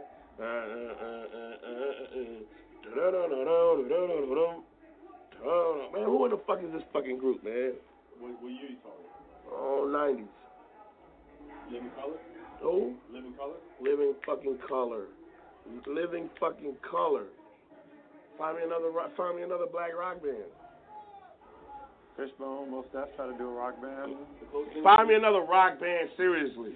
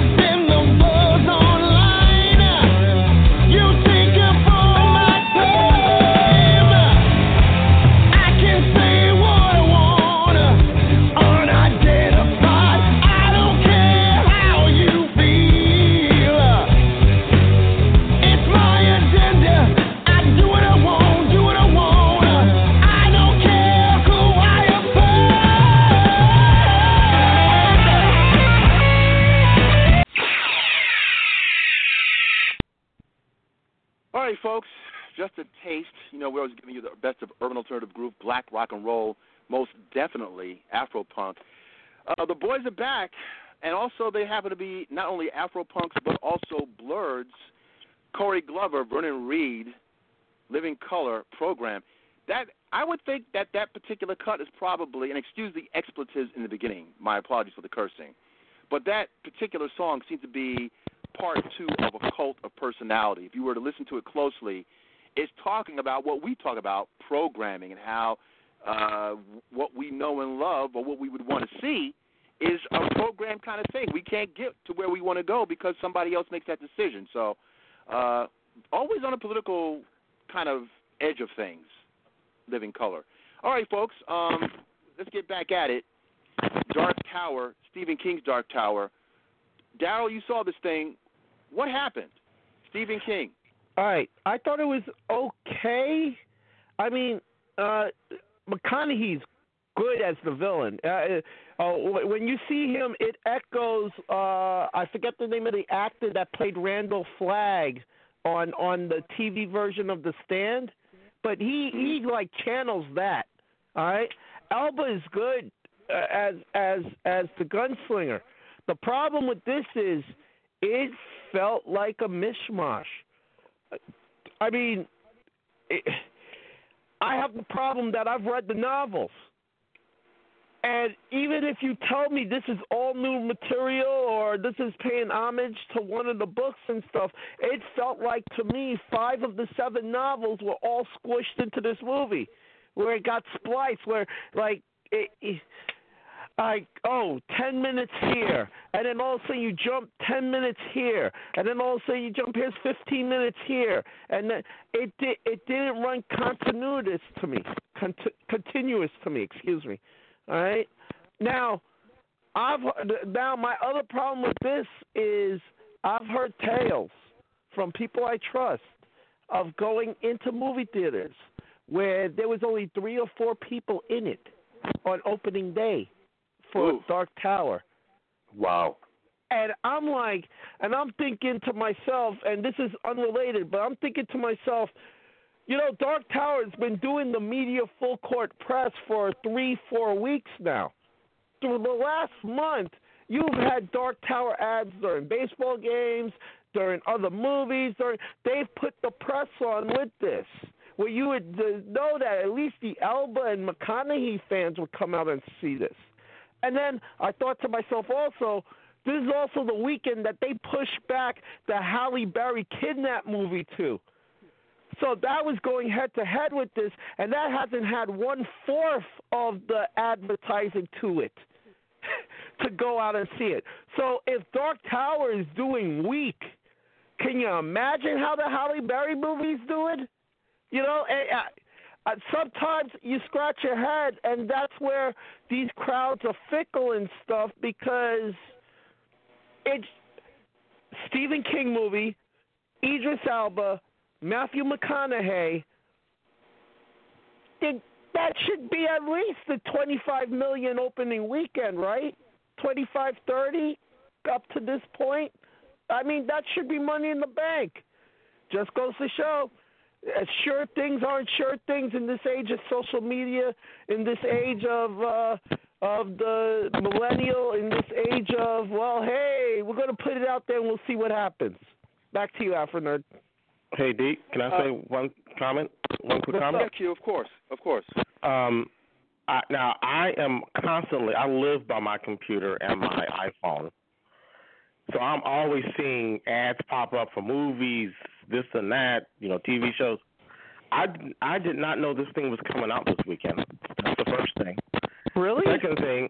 Second thing is the last thing I saw about the Dark Tower. I thought I think I read this Wednesday was an article that said that they had tested this film in front of audiences and it did horribly.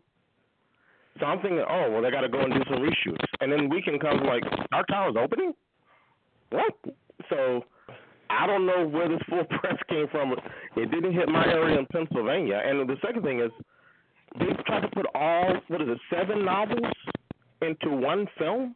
I uh, again, I said I thought I saw like parts of the f- five of the books that I've read in this one movie. They essentially, to me, they did Scott Pilgrim versus the uni- versus the world on this, where they, you tried to fit all of this material into one movie, and believe it or not, Q isn't far off with that because again, one of my sources, oh, and, and up in in uh, Chicago, Detroit area, said, you know, there's there's there's no posters in like their urban cities and stuff. There was no posters for it.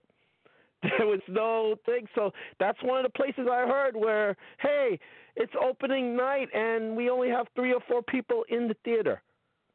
I mean, here in New York, we got the Dark Tower ads. You could see them Harlem, Manhattan, Brooklyn, Queens. I saw it all over the place. I'm watching games on TV. I see the commercials all over the place.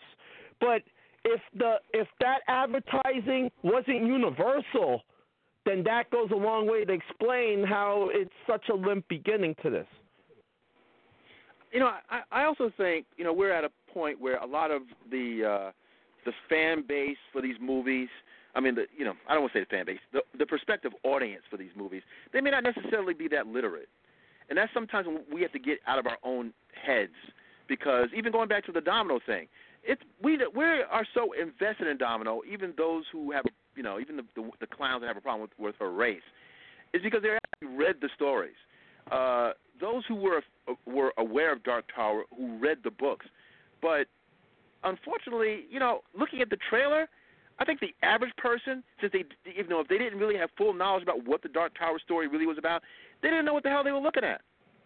And even I'm hearing now that even within the movie, the movie was some somewhat short. Uh, it was short to its detriment, where they skipped over a lot of plot lines. It didn't flow properly. Folks really didn't have full explanation. They didn't know what the hell they were looking at. That that's a problem. I think for for people who just want to see a good movie, they kind of at least have to get the gist as to what they're going to pay twenty bucks to see. And I think that's what really happened with Dark Tower. I think people just didn't know what the hell it was. All they knew was it looks like it's some kind of noir western with Idris Elba versus uh, Matthew McConaughey, and th- I think folks needed more to really get invested in this thing. I just think it was lazy. It was a, it felt like a lazy. People know when things are kind of lazily done. Same thing with this Inhumans thing. It looks like it was lazy. Like they really didn't put their full heart into what's going down. I, that's I mean, that's just my opinion. Uh, Claire, any thoughts on, on what Dark Tower represented? Why it didn't do is not doing well? Um, I mean, I've seen the ads. I didn't really have any particular interest. Um, I don't know. I don't know. See, that's the thing. That's the thing. You know, Hollywood has to realize that star power alone is not going to sell a movie. It doesn't matter if you're Tom Cruise. If the mummy itself looks tired and, you know, not particularly engaging, then you, people aren't going to respond. I mean, his name does carry weight overseas. That's that's true, undoubtedly, and it probably carried enough to garner or warrant a sequel, I guess. I mean, besides they they trumped up their their dark universe, so they probably don't want to risk looking incredibly foolish, you know, with such a a bad start, you know, possibly crippling that, you know, that potential cinematic world that they're trying to build. But I don't know. I mean, McConaughey and and Elba, they're they're terrific actors. They're known, they're respected, but the actual movie itself kind of looks it just looks bizarre. It doesn't really know what it wants to be. I don't really have any interest in seeing it. Um and to be honest with you, I don't even have that much interest in seeing something like Ready Player 1. And that's Spielberg. And to me, what I saw in the trailer doesn't really make me want to see it. You know what I'm saying? I mean, I just it's gotten to the point now where there's just such an overabundance of content that I have to be very selective about what I watch because I just don't have the time anymore. And it doesn't matter if it's Tom Cruise, Steven Spielberg, or whoever, whatever, that you have a pretty good, you know, list of credentials, you know, stacked. But I just, I just can't. I can't do it. I can't be bothered unless it's something I definitely want to see. So if it doesn't hook you, it, it's uh, uh, later. Exactly. Like I'll catch it whenever I catch it. I'll catch it when it gets on streaming at some point. You know what I'm saying? Like that's where I'm at at this point. And not to say that what I want to see is always going to be very highbrow or the best of the best or whatever. I just saw Atomic Blonde. Now, the movie itself is not that good. I'm gonna just be real. It's the plot is paper thin, recycled spy thriller stuff that we've done, you know, gone through a, a million times between Mission Impossible, James Bond, and what have you. Okay, the execution of it is just it's it's whatever. It's a little confusing. It's a little convoluted. I'm not watching it for that. I knew exactly what I was getting into when I paid for my ticket. I'm there to see Charlize Theron whoop some ass. That's what I paid to see. And let me tell you, she delivered. She delivered. I want to work with that director. I want to work with this guy. Those two guys from 8711 Action, they've done stunts for 20 years. And now, after doing all second unit photography, and and choreography and and whatnot. Now they're they're moving up. They're moving up. They are now officially in demand directors doing John Wick or you know Atomic Blonde or Deadpool 2. You know what I'm saying? Like I want to work with these guys. So that's Alright, so- why I wanted to see that. Not because I'm expecting to be Oscar worthy. I want to be entertained. I want to get something out of it. And I want to see a strong female protagonist, you know, beat the crap out of people. I want to see that. Okay, better than Salt. Salt was okay. I mean, I it's I'll be honest, it's been a long time since I've I've seen Salt. Um Salt was okay. In fact, if I were to be honest, I I think plot wise, it's probably almost toe to toe on par. Fight. Fight sequence, fight choreography, fight brutality. Hands down, Atomic Blonde. Well, I got to say this much. I, I well, part of it, part of that movie. I mean, at least the trailer. There were aspects that were kind of sort of pulling me in, but then I was, uh, I, I don't know.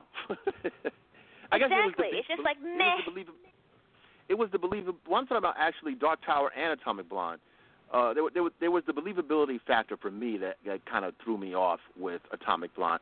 Uh, I, I appreciate the, the the female aspect, the female, because I think all of us want to see that. But I hate to go, I hate to racialize everything, but the impossible uh, white man, white woman thing is it it it, it drones on me sometimes. I'm like, ah, you know, honestly, I'm, I'm a little bit. I'm not the biggest Taraji P uh, Henson fan, but her upcoming film, which is kind of harkening back to an Atomic Blonde kind of thing, interests me because it's not just her being a woman. It's not even her about her being a black woman. It's also because it comes off as if it's revitalizing the black exploitation genre. So it's like it, it, it's bringing a whole bunch of stuff with with it versus Atomic Blonde. That you know you're just trying to sell me on some tall white woman kicking ass. It, it's kind of uh, limited if you're going to draw me in to believe that she's going to be actually kicking ass, and, and also the fact that, that Taraji P Henson is playing kind of an assassin, and uh, I think even the the font for her film is a pa- Pam Grier homage. So it's, it's like a lot of stuff involved with her doing her uh, I Am Woman thing and, and, and kicking ass. Well, I'll probably think, go see that too. I mean, I'm just saying, it's nice to be able to see a person with a vagina, you know, actually getting to be tough and and and leading the charge. I mean, at this point, I don't expect to ever see another Asian, you know, headlining, you know, being the top of the marquee. Not, I don't expect that for a while, if ever. If I'm going to be real, but if I can at least see a woman, hell, I'll take it. I'll take something. I hear you. Proud I, Mary, I by mean, the way, I get it. If it's not your cup of tea, no problem. I totally get that. It's not for everybody. I've seen so many men hating on this movie just for even existing. So I get it. It's not for everybody. I don't care. But I mean, I'm just saying, like, you know, because there's so much going on, there's so much out there, there's so much crap, you know, to try to That plays a role know, in it too. navigate Sometimes, through. I, uh, and again, just to our listening audience, I was talking about Proud Mary. Proud Mary is coming out uh, January 2018. Now, uh, January film releases scare me, so I, I hope it it doesn't fall prey to what we know to be January film releases. But the score, the, the the music, we know Proud Mary, the song. Uh, there's a lot going in. The font, again, I'm looking at the poster. The poster looks straight out of 1972 Pam Grier. So I'm I'm kind of invested in that. But uh, Atomic Blonde, eh, you know, I, I want to like it. I want to like it. Here's the thing, and what what these people have to understand. You see, Wonder Woman works. Everyone believes Wonder Woman can jack up everybody. It's built to the true. noosphere. You understand? She can kick ASS. We know that. She can kick superheroes out. She gives Superman a run. She might kick Superman's ASS, catch him right. You know, remember Superman doesn't have any uh, fighting training. she does. So you you you know, so you get a Wonder Woman. Now let's go back to Salt. You have Angela Jolie, 125 pounds, 130 pounds maybe, bull rushing. I didn't say she chokes a man out. Bull rushing 200 pound men. You don't explain that. How is a woman able to do that? So what they need to do, this is just a suggestion, in these trailers, you have to explain that somehow. It's not just the training. You understand? It's her does her you know okay you could say within the trailer her mind makes her more powerful due to the training that she's had the NSA the CIA training or the MI5 or MI6 training that has to be explained otherwise it just looks like a regular woman who's smaller who's had training fight, regular fight training that's beating up a man right away you go that's not believable but if you, You know do what? it the other way you go on like say, oh, okay. It's like she's a superhero, but she's not a superhero. That's why she can kick his ass. All right, let's go see it. Let's watch this woman beat up these men that need to be beat up. it makes sense. Otherwise, it's just some wish upon a star business, man. You know? And that was the problem with that Salt movie. That was right, Angela. Come on, Jamie. Come on, Angela. Stop it, man. You bull rushing a 200 pound man. You pushing him back. Really, dude? Come on, man. Hey, hey, And they you know put it something right in the else? trailer. But You know Wonder something else? Woman, hell yeah. I'm all Well, you know for that, man. You know something else? Uh, Melinda May, uh, aka um, Ming Na Wen, in Shield. I don't have any problems at her kicking ass because Mhm, we. that's right. First of all, she's a Shield agent. We we kind of understand her process to get to where she's gotten, and she embodies that role. And we see her we see her doing these intricate moves. We see, Yes. you know we see we see her.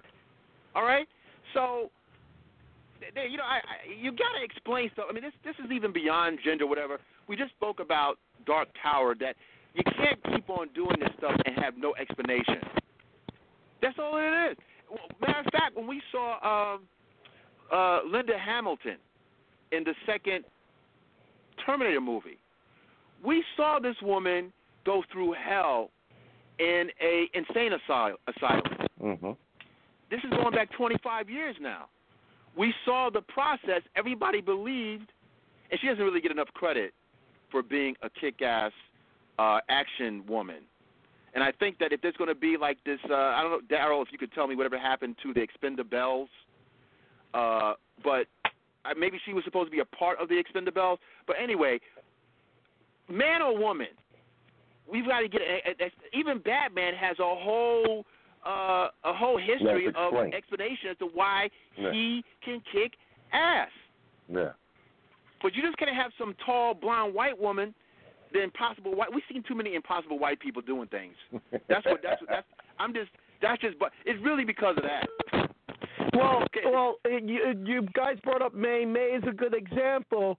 If you go through Agents of Shield and stuff, you see her fighting. Yeah. But you don't see her throwing people around. That's why I brought That's up right. Salt.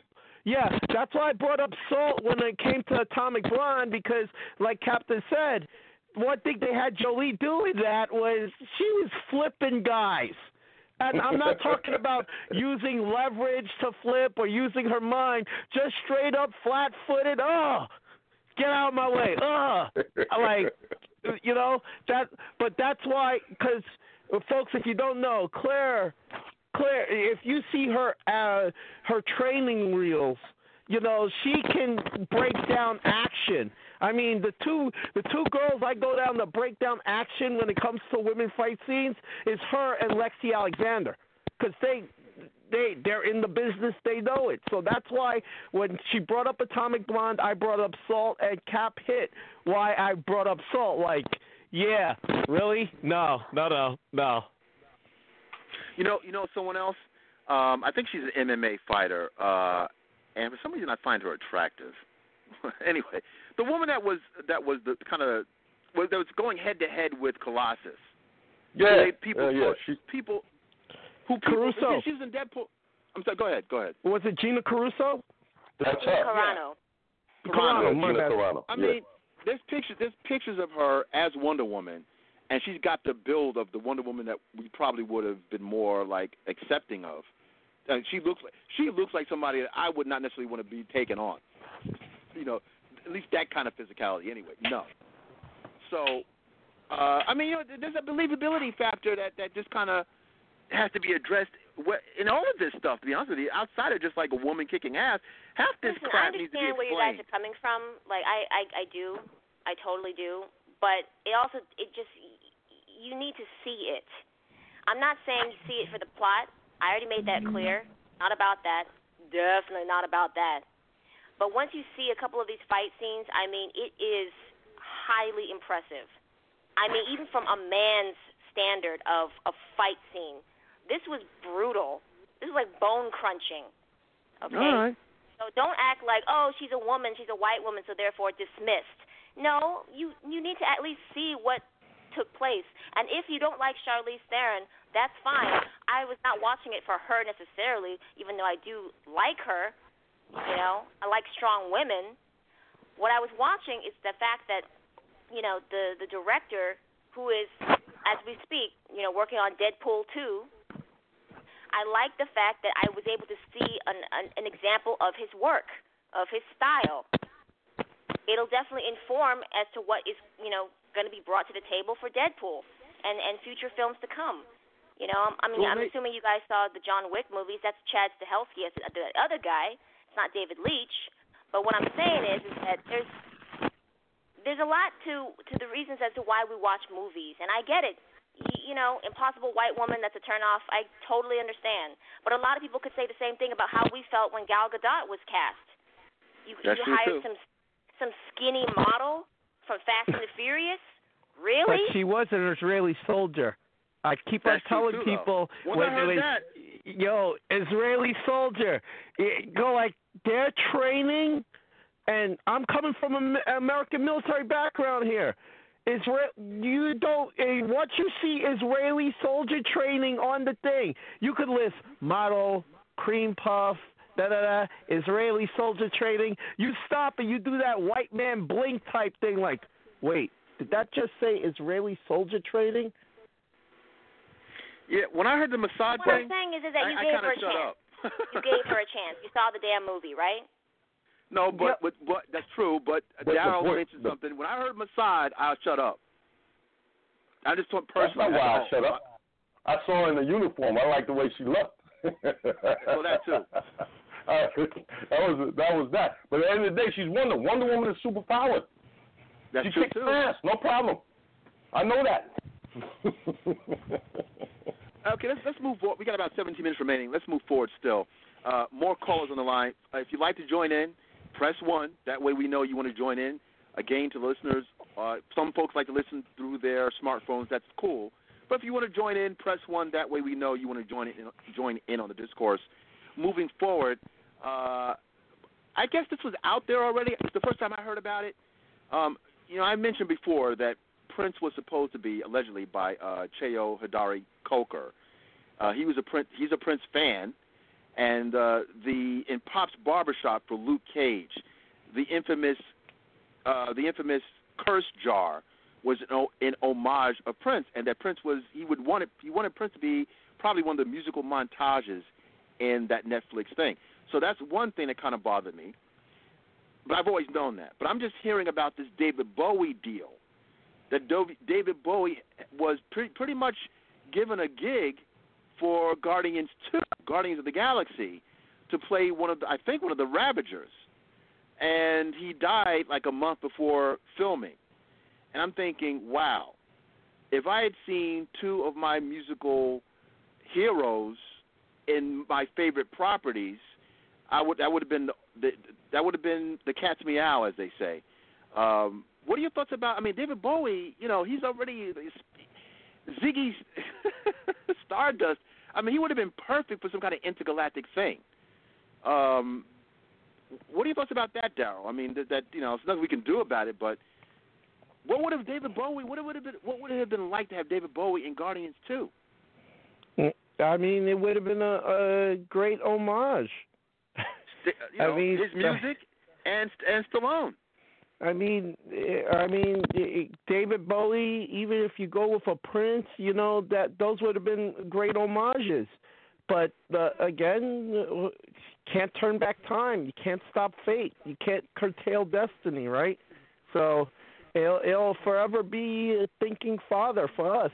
Like, what what could he have possibly been? I mean, I love I love Jeff Goldblum as that, but David Bowie fills out that role better, especially if Yeah, you ever true. saw Labyrinth. I mean, his look in Labyrinth. I mean, you know, enough said. he he would he would have filled out the grandmaster look uh, uh, perfectly, or even uh, all due respect to the uh, who is it Del Toro that's playing the collector. All due respect, I mean David Bowie, you could see in those roles easy. I a, you know what could have been could have been. That's Well, all. I tell you, I tell you, having seen uh, and one of my favorite movies too, um, Prestige, when he pa- when he played Tesla, and I didn't know that he was in that film. So when I saw it for the first time, I was like, "Whoa, David Bowie's in this thing, and he's playing Tesla." It it does bring it it, it brings up the film a notch for me. So sometimes when you don't know these people are in there, that's another thing. But when they when they're iconic in their own right, and they're able to transcend being David Bowie in a film, it does do something to the film, I think. But, But, at uh, the, at yeah, the I mean, you know. ti- at the same time you said it, all right, we've all said it. If he would have appeared in the film, there'd be some section in nerddom that'd be like, "Well, why is David Bowie in here?" Oh, Hey, okay. hey, hey, hey, come on, you know that would happen. well, ag- that, that's listen. That's one of those ignorant types because David Bowie, going back to the late '60s, early '70s, his his whole his whole gender gender uh uh Bending. what's the word I'm looking for? Well, not just the gender bending thing. Uh, Fluidity. Yes, that's the word I'm looking for. His androgynous and, and androgyny and the science fiction, the man who fell to the fell to the earth.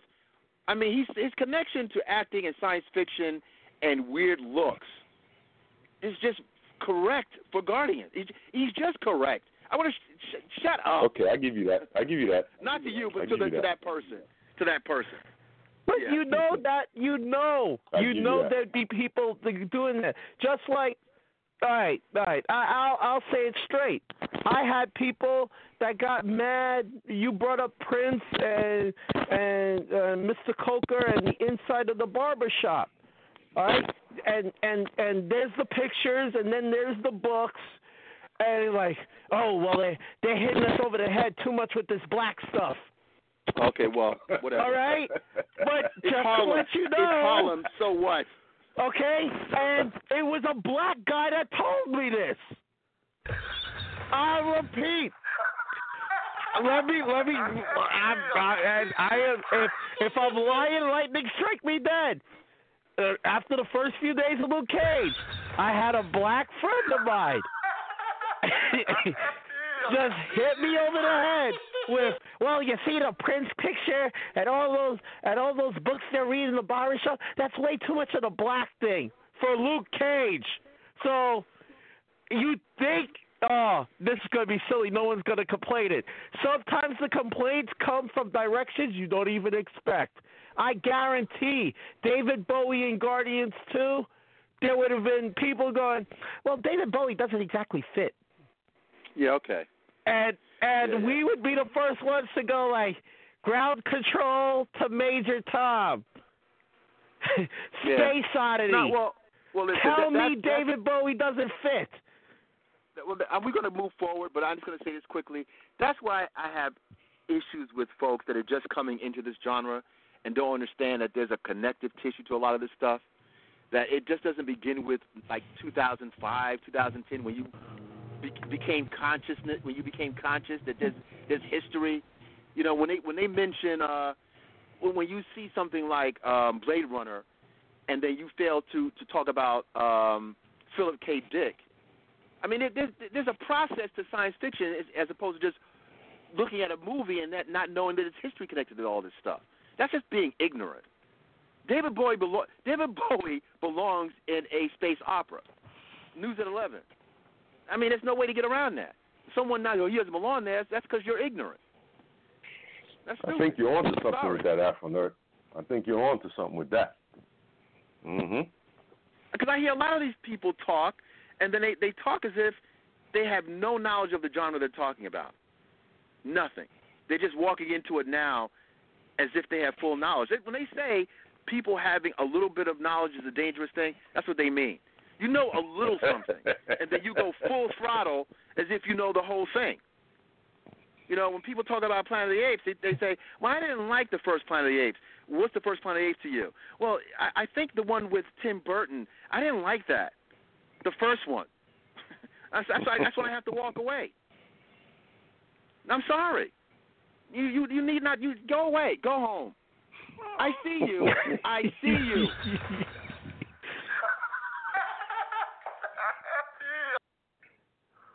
Come on, knock it off. Let's go forward. Let's go forward. Jonathan Hickman got a clue, Daryl. I think we knew about this maybe three or four years ago already, but for some reason he felt comfortable in disclosing it. That uh, and I like Jonathan Hickman. Matter of fact, I think Jonathan Hickman should get more credit for for increasing the power set of the Black Panther. Um, he's the one that came up with the whole deal with um, kind of giving him an avatar-like power set.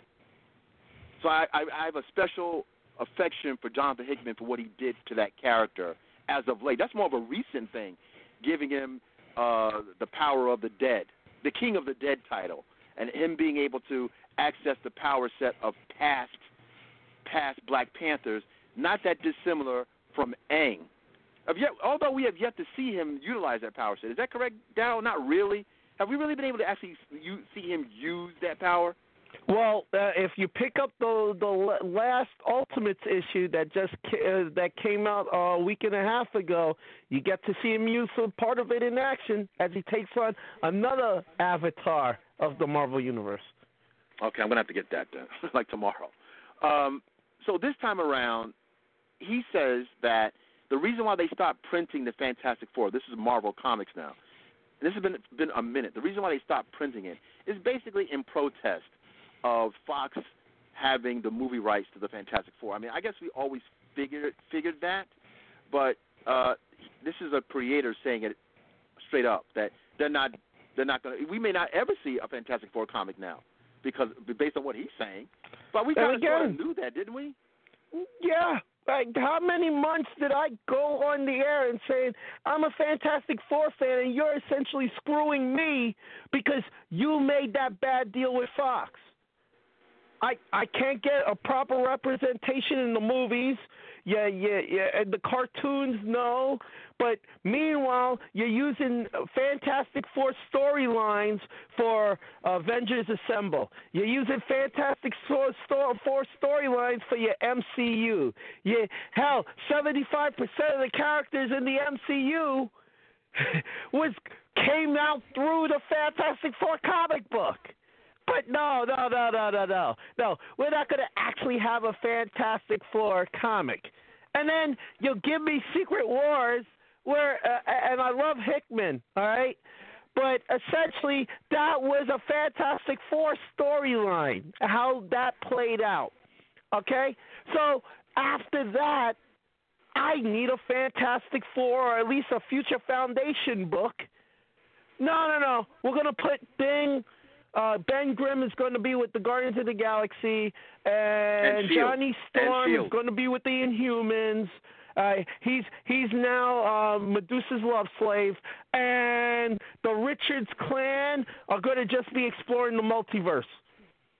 Uh, Fantastic Four? Can can I get a Fantastic Four? Of course not. Why? Well, we felt it was a business decision, and no one really interested in the Fantastic Four. Bull schnookies. Go like you, but but it has nothing to do with Fox. Double bull schnookies. Well, this is just confirmation that you know, Daryl B isn't always crazy, y'all.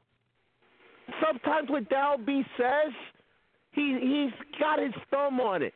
Well, thank you, Mr. Hickman, for finally proving my point. Oh, just 18 months later. Back to you, Afro Nerd. All right, I'm gonna cause because of time constraints, I'm gonna kind of just run through some things and then pop have people pop in with their comments. Um, I'm kind of happy to hear this. I hope it works out. Uh, to the listening audience, we've mentioned this quite a few times. Constantine, Matt Ryan, the actor. Uh, Constantine, I I actually liked, and, and again, multiracial casting, but it should not have been on NBC. Uh, it lasted for a season, and then they brought him back in Arrow, and I think there's talk about bringing him back for Legends of Tomorrow. And Legends of Tomorrow, uh, I think Claire isn't necessarily a fan of Legends of Tomorrow, but uh, actually, uh, Legends has kind of has kind of gotten a, uh, it, its own fan approval. That it seems to be getting heavily lauded, maybe because it has embraced its campiness a bit, but they're not afraid to kind of get all these characters out there. So there's talk about bringing bringing Constantine aboard the Wave Rider, and then there's also uh, they want to kind of go more into Vixen's backstory. We have Vixen's, I think, grandmother or great grandmother. Maybe his grandmother. I think Dow is it is she the grandmother of Vixen? Uh, I thought uh, the well, the act the actress you showed in the article. That's who they're going to have play her sister. I was thinking. Well, yeah, I- well, well, that's true, but I'm talking about the the, the Vixen that we know now, in co- not the Vixen that we saw in Arrow. That's the current Vixen.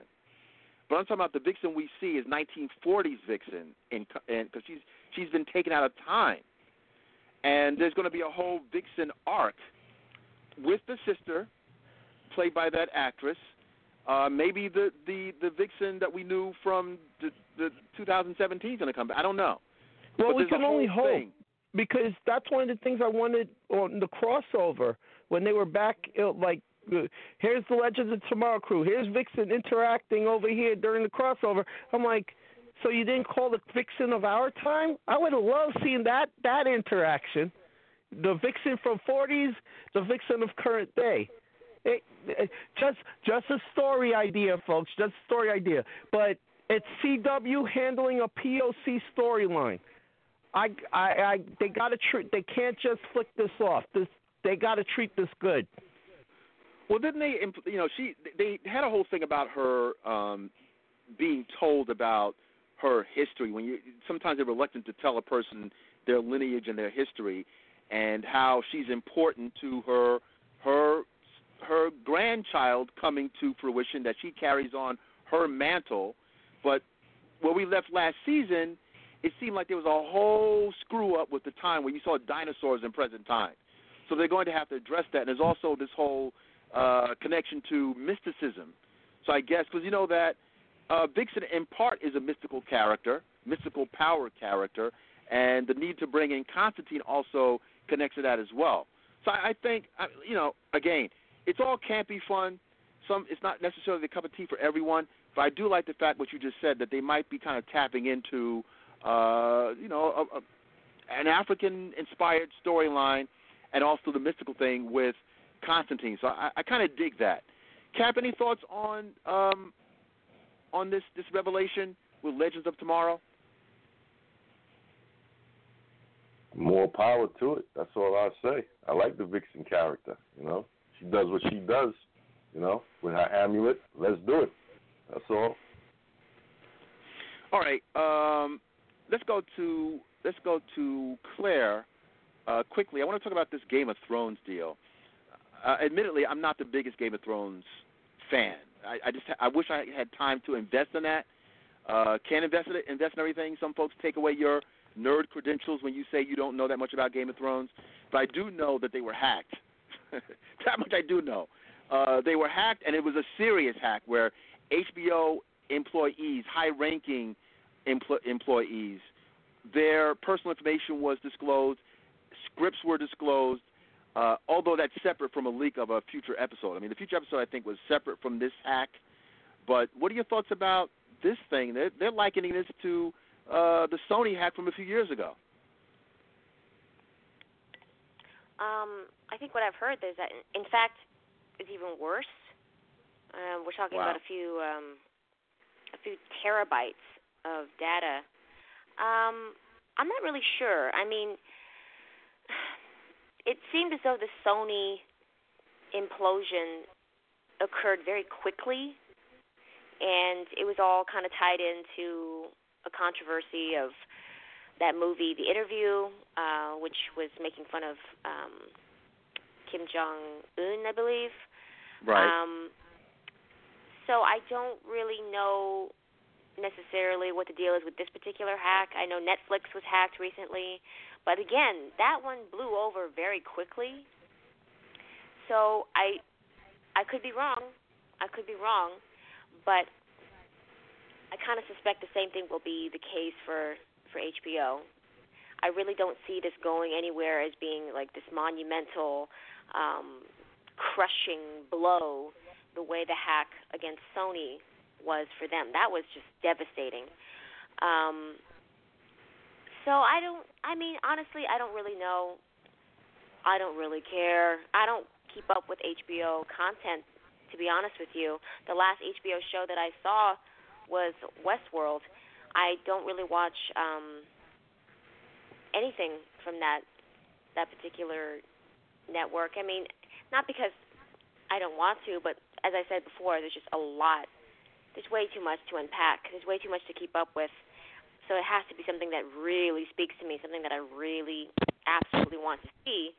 Um, so I think they'll be fine. I don't think it's going to be this huge. It'll it'll blow over. They're talking to the FBI. They'll investigate. It'll probably go nowhere. They'll probably never find out who and what entity did this. You know, and it's going to happen again. And I'm sorry to sound kind of fatalistic about it, but I'm just just kind of going over, you know, the patterns of what's been going on with technology and and these hackers and you know, like the whole thing about hacking is that there has to be a point to it. Yeah, there thank you. There has to be a point to it. Because if Yeah, not, don't the then it blows over very fast. People forget. People don't care. The the point to hacking Sony was specifically to destroy them. It was specifically to hurt them and punish them and embarrass them and kind of dismantle the whole infrastructure. It was meant to be a way. And listen, we don't have all the facts, but come on, it's a bit of a strong coincidence that this happened literally right as they released that movie. So, you know, we know the purpose of that that uh that punishment that they took. But as for this, you know, with Netflix and HBO and all these other um content providers, yeah, I don't see this being that big of a deal in the long run. Eight times out of ten, the leak is coming from in the house. That's right. HBO, look look at who you ha- who you let have access to the the un- unsolicited mo- uh, episode. Just take a look at who you got there and who possibly could be angry at you to release it early. It's coming from inside the house. One quick thing, because we're already we're already uh, in the podcast point. We're not no longer live, but I do want to devote, a few more minutes, and then we'll close shop. Uh, I was glad to hear because I, I was always been a big supporter of the Van Peebles, both son and and uh, father, uh, Melvin Van Peebles, the great Melvin Van Peebles, and of course his son, also an actor and director, Mario Van Peebles. We know him from the classic New Jack City. I hear that he's back in uh, full effect at, with Syfy. It's a sci-fi supernatural series, and it's called Superstition. Uh, I, I wonder if they're going to play uh, Stevie Wonder as the opening. We got, we better believe it. If it's called Superstition, they got to have some kind of reference to Stevie Wonder.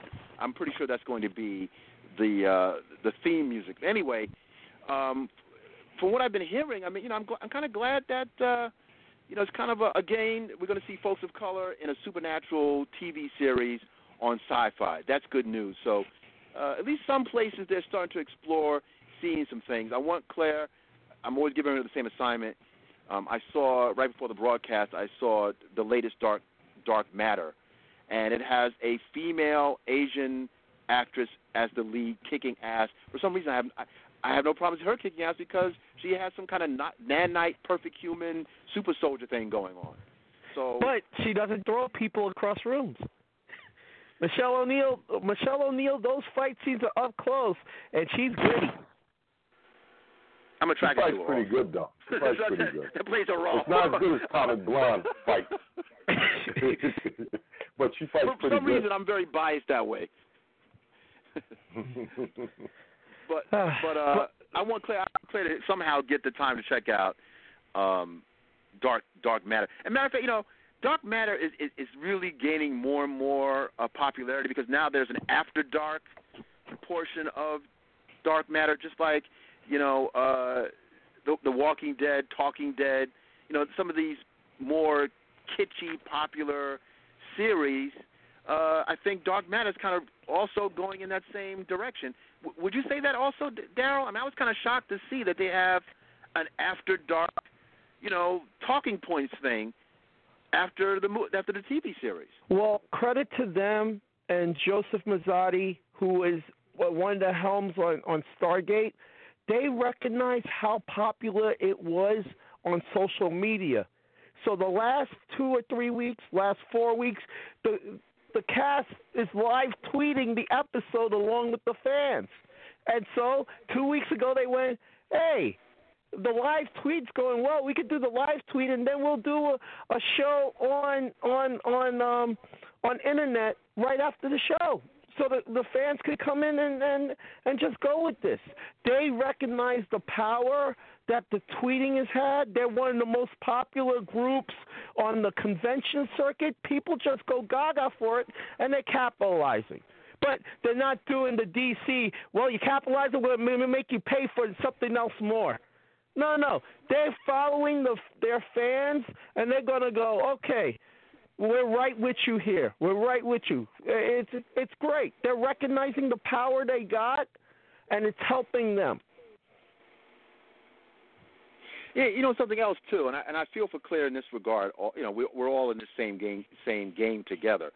But it it is a problem when you see that this this lack of representation, and then when they actually put it put it out there, and it works. Uh, you you wonder, you scratch your head and say, why isn't this done more often? Why is there such a, a reluctance to do something that oftentimes will probably work? Because this is just it's like a zeitgeist kind of thing. This is the time to see this kind of representation, and um, you know you see the familial aspect in dark matter. We have all these different you know male, female. You know is the future. Um, it just it it it befuddles the imagination how they, they consistently fight this as if it could never work, and when they let go, wow, they're shocked that it actually works. Dark matter works when on paper it, it shouldn't be a uh, Asian female actress as the lead kicking ass. It would probably be some white dude. But they Hey. decided to go in a different direction, and guess what? It it it seems to be moving beyond the nat, the normal sci-fi kind of sci-fi fare. You know, sci-fi uh, TV stuff can easily be forgotten and lost. But After Dark proves that hey, this has got a it's got a thing about it. It's got a thing about it. Go And- figure. And the one thing about the and I'll end on this real quick. The one thing about these sci-fi actors and these shows like Killjoys, like Dark Matter, like Midnight Texas, like all of these sci-fi they're on Twitter and Facebook and stuff as much as we are and they and like I said they interact with us. So they're they're right there with us and it helps that but the problem is the big studios and stuff they don't know how to recognize that and when they do recognize that it's like cap says how can we profit from that Yeah, you know, I knew Roger Roger Cross, who plays on um, plays on Dark Matter. I knew he he was going to shout me back because as, as soon as I saw him on Planet of the Apes, War for the Planet of the Apes, I said I didn't know. I tweeted him. I didn't know that you had uh, beamed down from the Raza to the Planet of the Apes, and he chuckled back at me. But it was cool to see that he, you know, he was doing double duty on Pla- War for the Planet of the Apes, and also he's a regular on Dark Matter. But you're right.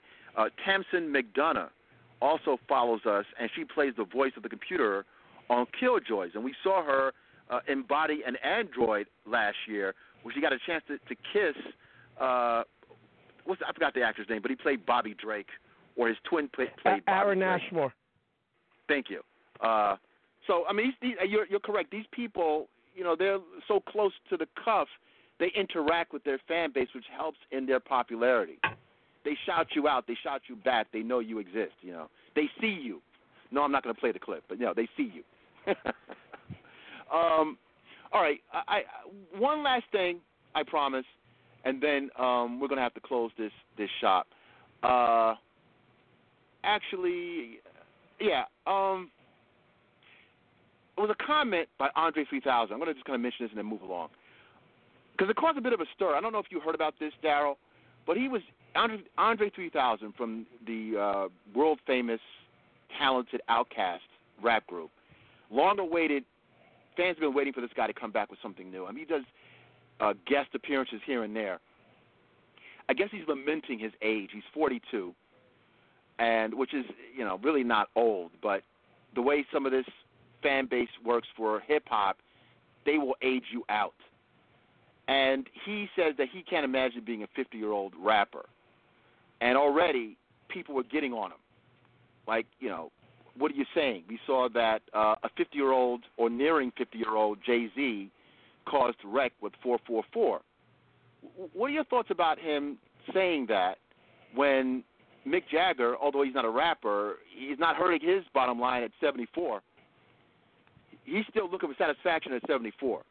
So well, I'll say it like this: if you're a rap MC Hammer, where dancing and dance routines are a major part of your thing more than lyricism, then yes, I could see at 50 and up, it's harder to do the intricate dance moves and stuff like that. That's part of your thing. But if you're a straight rapper, you know, age shouldn't matter because essentially what you're doing is spoken word to a beat. And for folks who who who think I'm um like off base on that, LL Cool J opened the way to this. All right, by performing in front of a, a, a rock band for MTV Unplugged. All right. Oh, yeah. Take a take a look at what DMC is doing with a rock band right now. All right. Uh, Zack de la Rocha with Rage Against the Machine. All right. Prophets of Rage with Public Enemy. You hear Chuck D say he's too old? So Andre 3000, understand this. We we know for a long time your heart wasn't in the rap game. We know for a long time. Why? Because since you split with Big Boi, Big Boi's released four albums. You have dropped off the scene and went Hollywood. So you, Hollywood's good for you. But don't say a rapper can't go can't go well after past fifty because man, you're out of touch. Yeah, I'm I'm going to close out on this, but the problem also, Daryll, and I hate to go there, but it's kind of a again, I hate to go into race, but black black culture and black people just cannot afford to talk this way. When you see the Rolling Stones, people forget the Rolling Stones, you know, they they are an iconic act, but they're also at this stage in the game, they are a business, they are a corporation. You know, it's Rolling Stones Incorporated. And you ruin the potential for your your your your family to eat by cutting you off when nobody else does that. Nobody else does that. If if if Mick Jagger can still talk about I can't get no satisfaction when he he was in his 20s when he first did that song. He's 74 years old and he's still doing it doing it with as much verve as he did 50 something years ago. Why at 42 when Mick Jagger was 42 he was at his strength. So I mean, I just feel like we we shoot ourselves in the face by not allowing the, the, the our artists to mature.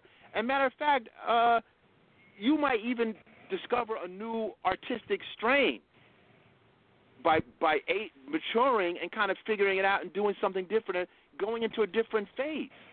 But But, I again, mean, these guys, I don't know. But but like I said, all right, when you say something like that, just say you can't see yourself doing it past 50. But he made it sound more like, well, I can't see any rap act doing it past 50. He's putting everybody in. And again, like I said, I went one time, hey, hey, hey, you see DMC? You see Chuck D? You see what they're doing? Don't, don't, nah, it's for you, son. It's not everyone. on that note, as always, folks, uh, past the live portion of the show, we still continue talking. Next week, we'll do it again, going out on Tame Impala, Solitude and Bliss. Dial as always. Appreciate you coming by. Of course, the Uncanny does his thing. Uh, Claire Lanay and Captain Kirk. See you next week. It's been real.